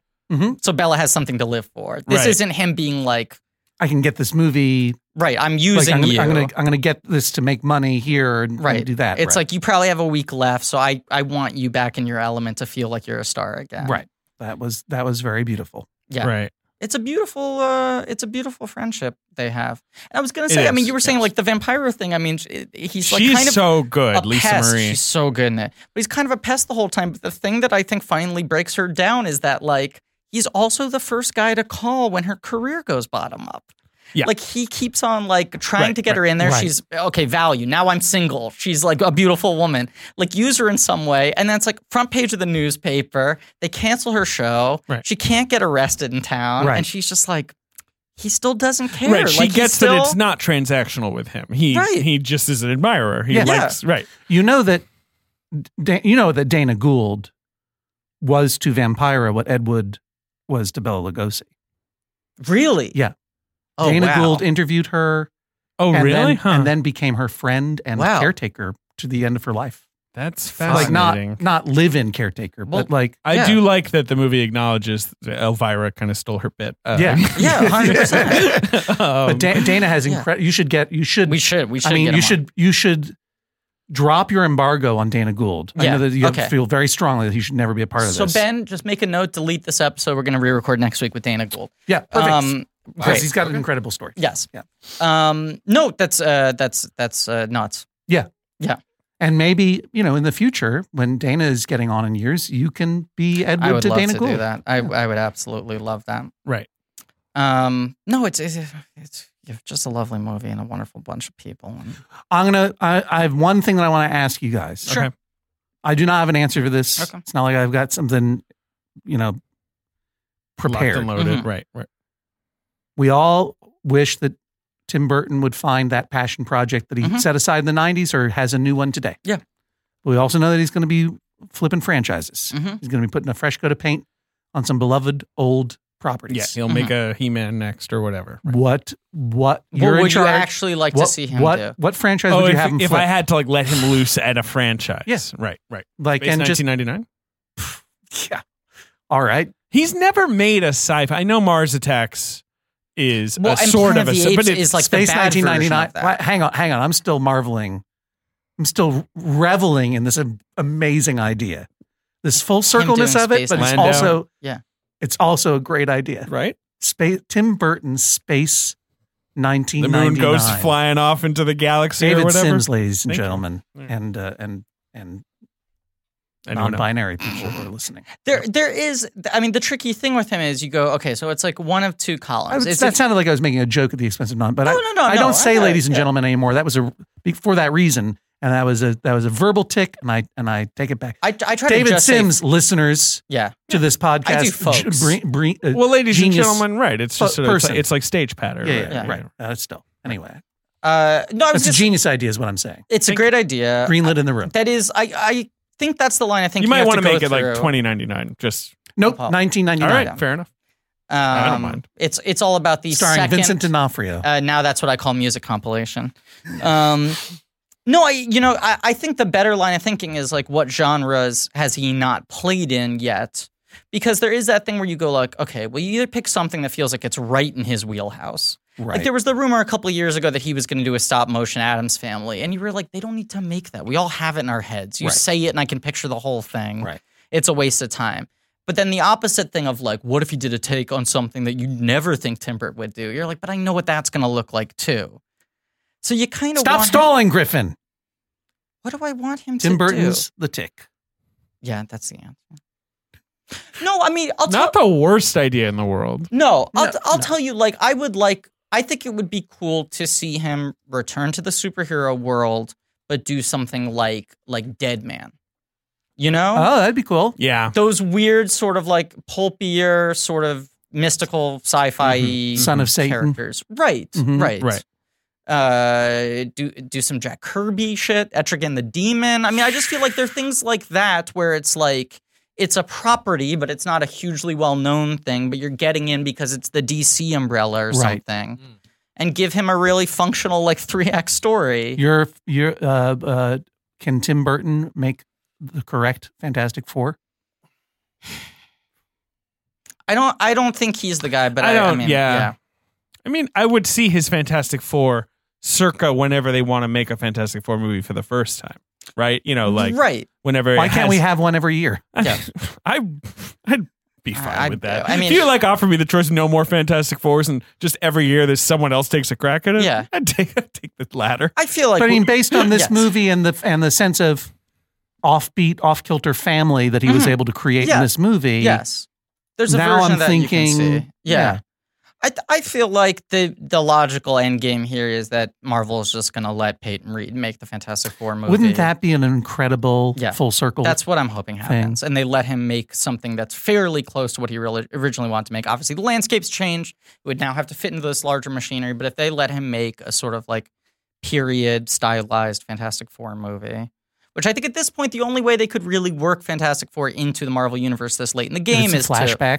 to do a different time period, to do Make an it s- alternate dimension. alternate dimension. They Right. get sucked into our dimension or something. I don't know. You do a period movie and then there are people out of time. But that's I what don't I know, would love something if like you that. did a real kind of like I mean, give it you to Peyton know. Reed. in like Flint kind of. I think Peyton Reed is the. It, the I, I have to assume he's at least mentioned to Kevin Feige like one day if you I- want to I do imagine Fantastic they're Four, talking about I'm it here. all the time. I'm a proven Yeah. guy for you. You know, yeah. That's I think the end game here. Um, But that, that you so. But what's your answer with Tim Burton? My answer, I think Dead Man. I think Dead Dead, Man. Man. would be a cool thing. I'd rather see him pick something like that that doesn't come with a tremendous amount of cultural baggage, you know? Right, Where there isn't a real strong preconceived notion of like, well, I know what the regular Dumbo's like. ben, you got one. You got a Tim Burton franchise flipper. Is there a rave franchise? A, uh, I'm A sorry, movie a about rave, movie. Like, yeah, like Do you just want like Tank Girl or something? yeah. Like something Okay, Tim like that. Burton's- Some sort of Tim Burton's Tank 90s. Girl? Right. Yeah, yeah, yeah. Mhm. All right. I'm just trying to think of subcultures from the '90s that I, I would be interested to see Oh, I Tim see what Burton you're have a saying. take Oh, I on. see. Right. Like a So like crust rave punk. culture. Right. I, I Right. hear he's going to. Uh, I hear he's going to uh, reboot uh, the singles uh, universe. Hey, That'd be fun. people making It's video Matt Dillon's coming back. his Remember only the on reprint? screen acting appearance. was that He plays in singles the guy who runs the video dating service. Tim Burton does. Correct. Right. I have to leave. He did that It is without the crazy. internet. I know. Well, we have done, we did do a singles episode. Speaking way of which, back I when. do have to leave. So Yeah, let's yeah, yeah, play the yeah, box We're, office we're game. done. We're done. Let's play the box We're office just game. playing Oh, the by the box way- office game. So we've heard all the pitches. Mhm. Tim Burton's singles, Right. Tim Burton's Dead Man, Yeah. Tim Mhm. Burton's Space 1999. Mhm. Yes. Obvious winner. Folks listening within the sound of my voice, get ready for Tim Burton's Space 1999, greenlit in the room. Absolutely yeah. going. to Wow, happen. that's the winner. Okay. Wow. absolutely. I'm sorry. I- People you don't forgot even to get mention to- the introduction right, that you have ultimate green light power in Hollywood. Oh, yeah, oh, yeah, that's Yeah. true. Well, when people find out that I agented Bruce Campbell's book, they're Uh, like, yeah. let's not second guess this guy again." What was the what was the widest this film ever went? The widest this film ever went was um, 623 theaters. Uh, it made a total of 5.8 million dollars. Yeah. Not great. Uh, so obviously, it did not make its budget back. did not cross over. No, it didn't cross over. Also, Um, just weird to think about Disney making a film like it's this today. crazy to think about Touchstone back in the day. Yeah. The the weekend of September 30th is, was it opened the New York Film Okay, Festival wow. and it just came It's out in the opening theaters. film. Yeah. Uh, it opened on two screens uh, this weekend, so it's not in the top five. Mhm. So your number one movie is a movie that I truly appreciate and love. It is a like kind of like a white knuckle thriller slash domestic drama, uh, starring a, an Oscar winning uh, person, Uh, uh, uh, a lady or a gentleman? lady. I Is was it trying not to give you a lady. River Wild. yeah, because I knew if I said lady, you would just know. I had a feeling it was River Wild. uh, ten point With two Law million and Order's dollars. Benjamin Bratt. Yes. Brat, Bacon, Strathairn. Strathairn. It's got what a cast. I- I'm Curtis just- Hanson I picture. always love when Strathairn's above the title. He's above it. what a good name to put above a title. Do we? say- Is it Strathairn? I, I don't believe know. so. David Strathairn. That's just how think, I say it. I think that name is fun to read, fun to say. and I have a and- great time every time I say Strathairn. and, Right, uh, right, right. fun fun to watch. fun to, watch. A real actor's an actor. actor's actor Yeah. is actor. um, Actors love Strathairn. that- sure, who wouldn't? It's royalty. He's the Strathairniest of them all. Now, number two at the box office was number one the previous two weeks. It's a sci-fi actioner oh wow. uh, that I I, I I enjoy. It's Of 1994. an enjoyable piece of It's a '90s sci-fi action. marginalia. Yeah, Did it get any sequels? it must have. It didn't get any like theater sequels. It didn't become a big There- franchise. There must be some straight to VOD. Like, I don't know. Maybe not. it's a 1994 sci-fi. based on a comic book, I believe. Uh, from you know a director that we've covered one of his movies. We've covered one of this director's movies. There was a directed TV DVD sequel starring Jason Scott Lee, with the subtitle "The Berlin Decision." And you'd be bad at this job. You'd be so bad at it. I'd be bad at this j- job. Tank Girl? It is no, it remains the highest grossing film for this actor, who is like a '90s star, and was on Amazon at one point. Oh, oh, it's a Jean Claude Van Damme film. That's true. Oh, I know it. What is it? Time cop. That's right. I would be very bad at that job. Peter Hyams' Time Cop, and Peter Hyams, of course, directed Uh, running scared. Running Scared. Yes. Now, number three is a film I did not know of. Mm-hmm. Saw Time Cop in the theater. Also the Chelsea. I saw him when he was at the Chelsea. Time Cop's not bad. Ron Silver. Not bad. Ron Silver. Right, that's a big silver. Yeah, Uh, so this silver was gold back this then. is a film I've never heard of. Apparently, it is an erotic drama How dare you? pitched right I dared right at African American audiences. an Uh, erotic drama pitch right at African American. Yes. Are you being sarcastic or No. was it really? I am not being sarcastic. It was a Gramercy picture, which I think Wow. was an old Universal like label, yeah, yeah. uh, starring Jada Pinkett, Bokeem Woodbine, Alan Payne. I've never heard of this movie. It was fairly well received. It came out. It made twenty million dollars. Joaquin Woodbine, another name that is Just fun a to say, fun to Absolutely read, electric name. pleasure to watch on screen. Yeah, I love him. Uh, like this was like well received. I've never heard of it. I don't think I have heard And of it it. either. really Tell is me one the of those things title. This is the year of my my 23rd year on Earth. This and I is, should- this you is- were hot. This is prime I Hodge. can't believe. I should have known this. I was I didn't have children. I Prime was going to Hodge. movies all You the were time. seeing erotic so I was dramas basically living at constantly. the Chelsea Theater It's or set whatever in it was. Houston. Does that help? I don't think I know it's this just sort movie. of amazing to think of studios like bothering to make like Yeah. all kinds of movies back then. They where would they're try like, you know, shit. right? Yes. Yeah. Let's let's say Yeah. it's called Jason's Lyric. Oh, I do know that title. I have no idea what that movie Oh, Right. was, but I knew that title. Yeah. So there Okay. you go. Number four is the Best Picture winner of 1994. Uh, so it's Forrest Gump. Yes, and Still number- going strong. Still going strong in its 13th week. It's made 269 million dollars. uh, my uh, sister Romley watched that movie for the first time and uh, very recently was like, "What the fuck is that thing?" It is one of And I those was things like, where you're Yeah. like, I can't explain it, but everyone was crazy for It this seemed thing. fun at the time. four quadrant blockbuster. Yeah. you watch it now and you're like, is this offensive? like, you know, Right. it's not just the way you're like, I don't get No, the it's appeal of offensive. this, right? Yeah, yeah. You're like, I think this movie is just nakedly offensive. But she was like, she was like, I don't even know if that's good or bad. Can you just explain to me how that fits into the history of our culture and our species? Right. What was that? It's like the ultimate baby boomer movie, but also it's this offensive comedy. I don't understand. Right. Like, anyway, Forrest Gump. What do you think of Forrest Gump, John? Jason? Mm, J- Jason. Jesus John Christ. John Hodgman, I Sean, guess. right, Sean Hunchman. Oh, Jason's lyric. That's why it was. Uh, yeah. I don't know what Jason's lyric made of Forrest Gump. Uh, I have not seen it since it came out. Wow. Um, and I remember being a A little, little turned off. Right. well, I was turned off b- by its political point of view. sure. Uh, hippies are bad. Yeah. Hippies Yeah. are bad. Yeah. The promiscuous sex will end, you know, you'll end up in the coffin or What whatever. a fucking weird movie. Very weird movie. Very Life weird is- movie. But I love Tom Hanks so much. Yeah. I do too. Uh, number five is another of the Best Picture nominees, a great movie about how wasps run and ruin the world. Quisha? Yes. Love Quisha. Quiz Great show. movie. Quiz show. Great movie. Robert rules. Redford's Quiz Show, starring Ray Fiennes, John Turturro, And the other guy, the guy from uh, Northern Exposure, who's doing that bad Yep. Boston accent, uh, Rob Morrow. Rob Yep. Morrow, Whose daughter's name uh, is? I don't know. And Raba. Two. His daughter's name is Tomorrow. I Tu- swear Tu- to you, his daughter's name is Tomorrow. T O. T-U, I believe. That's, that's one of those things that Morrow. it feels like you have been waiting four years on this podcast Yep. for someone to mention Rob Morrow. You had I that fact knew ready. that fact before I knew who Rob Morrow was. They do have a daughter named too. Thank my you. my wife grew up in, Think At- too. in Atlanta, Uh-huh. uh, and in elementary school, uh, they had a, a like fifth fourth grade. They Mm-hmm. had a classmate, son of the local police chief, Mhm. Chief Hand. His son's name was Dixon.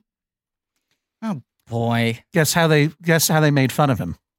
Uh, guess what his nickname was. uh, Dixon Hand. I'm trying to think of how you could work You're not- that into something. Yeah, I know it's crazy, right? Uh, They Dick- they were too. They didn't even recognize the joke. really? They called him Jupiter, largest of the planets, because he was husky. Oh boy. They were too.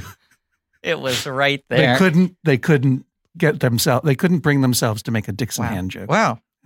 Uh, well, talk, talking about uh, dicks, you, you got a TV show called I- called I- Dick Town. Oh, Oh, I'm not oh. sure that When will that be? Will that still be I- far off in the horizon? I'm not Animation sh- takes a long time. we're I mean we're told sometime in the spring of Okay, 2019. so it'll be it'll be Okay. So Yeah. there there is a there is a show that I'm uh, working with uh, David Reese, past and future past and future guests. guest. Yeah, we gotta get him back An on. animated show for FXX. Mhm. Maybe by this time FXXXXX. They might Maybe. add a few Yeah. more X's. Yeah. I don't know. I Uh, mean, it's a FX very it's a fun little show and uh, some FXX. uh, great voice Dick down. acting by um, uh, Griffin Newman. Oh, Who's you're in that amazing. one, huh? Mhm. You snuck your little, you snuck your little voice on Mm-hmm. Snuck there. my little tush on that show. And uh, if this is the plug portion, you can also listen to me every week on Judge John Hodgman, a podcast from MaximumFun.org. And you can buy my book, Vacation Land, now available in paperback Oh, and at I- stores. Don't go to libraries. I hadn't heard that it had been released in paperback. Yeah, yet. it I feel has. like you haven't been getting the word out about yeah, yeah, that. yeah. You can go to libraries and you can take it out of the library too. That's fine. But I- as long as you keep it. Yeah, Right. I mean, so we have a deal. The, pu- here's the, here's the thing.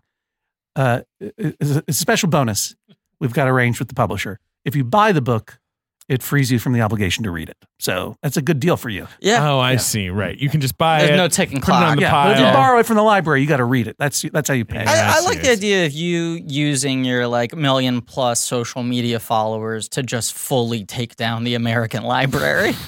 You're just like, this is my battle. you know, I really liked John Hodgman until that turn he took later. in No, life where I he love brought down libraries. libraries. Just kidding. Love, Death to the love 'em. library. You know, libraries are with such precarious ground, and Hodgman put his pressure on, and that Yeah. was all it took. They When were you gone. throw a Molotov cocktail into your local library, remember to sign it from John Hodgman. I, wa- Sincerely, I, I waved a withered John feather Hodgman. at their back, and they fell over the cliff. You know, it's like and in, I do take responsibility. in England, like King Edward the Fourth, he kind of like he took all the monasteries. Not Edward the Sixth, sorry, not fourth. Yeah. You, you, you want to be that, but How for would you know anything libraries. about England? Oh, get out of here! Come on now, right at the end, Yes. King Edward the Sixth. Thank Look you him up, all people. for listening. Basically started the Please English remember to rate, education review, system. subscribe. Go to blinkies.rad.com for some real nerdy shit. Thanks to Ange for Gudo for our social media, Lane Montgomery for our theme song, Joe Bo and Pat Rounds for artwork. Season two of the Ticks. I'm coming out at some point. Cannot wait. If you like this episode, it's like that for ten episodes of a TV show.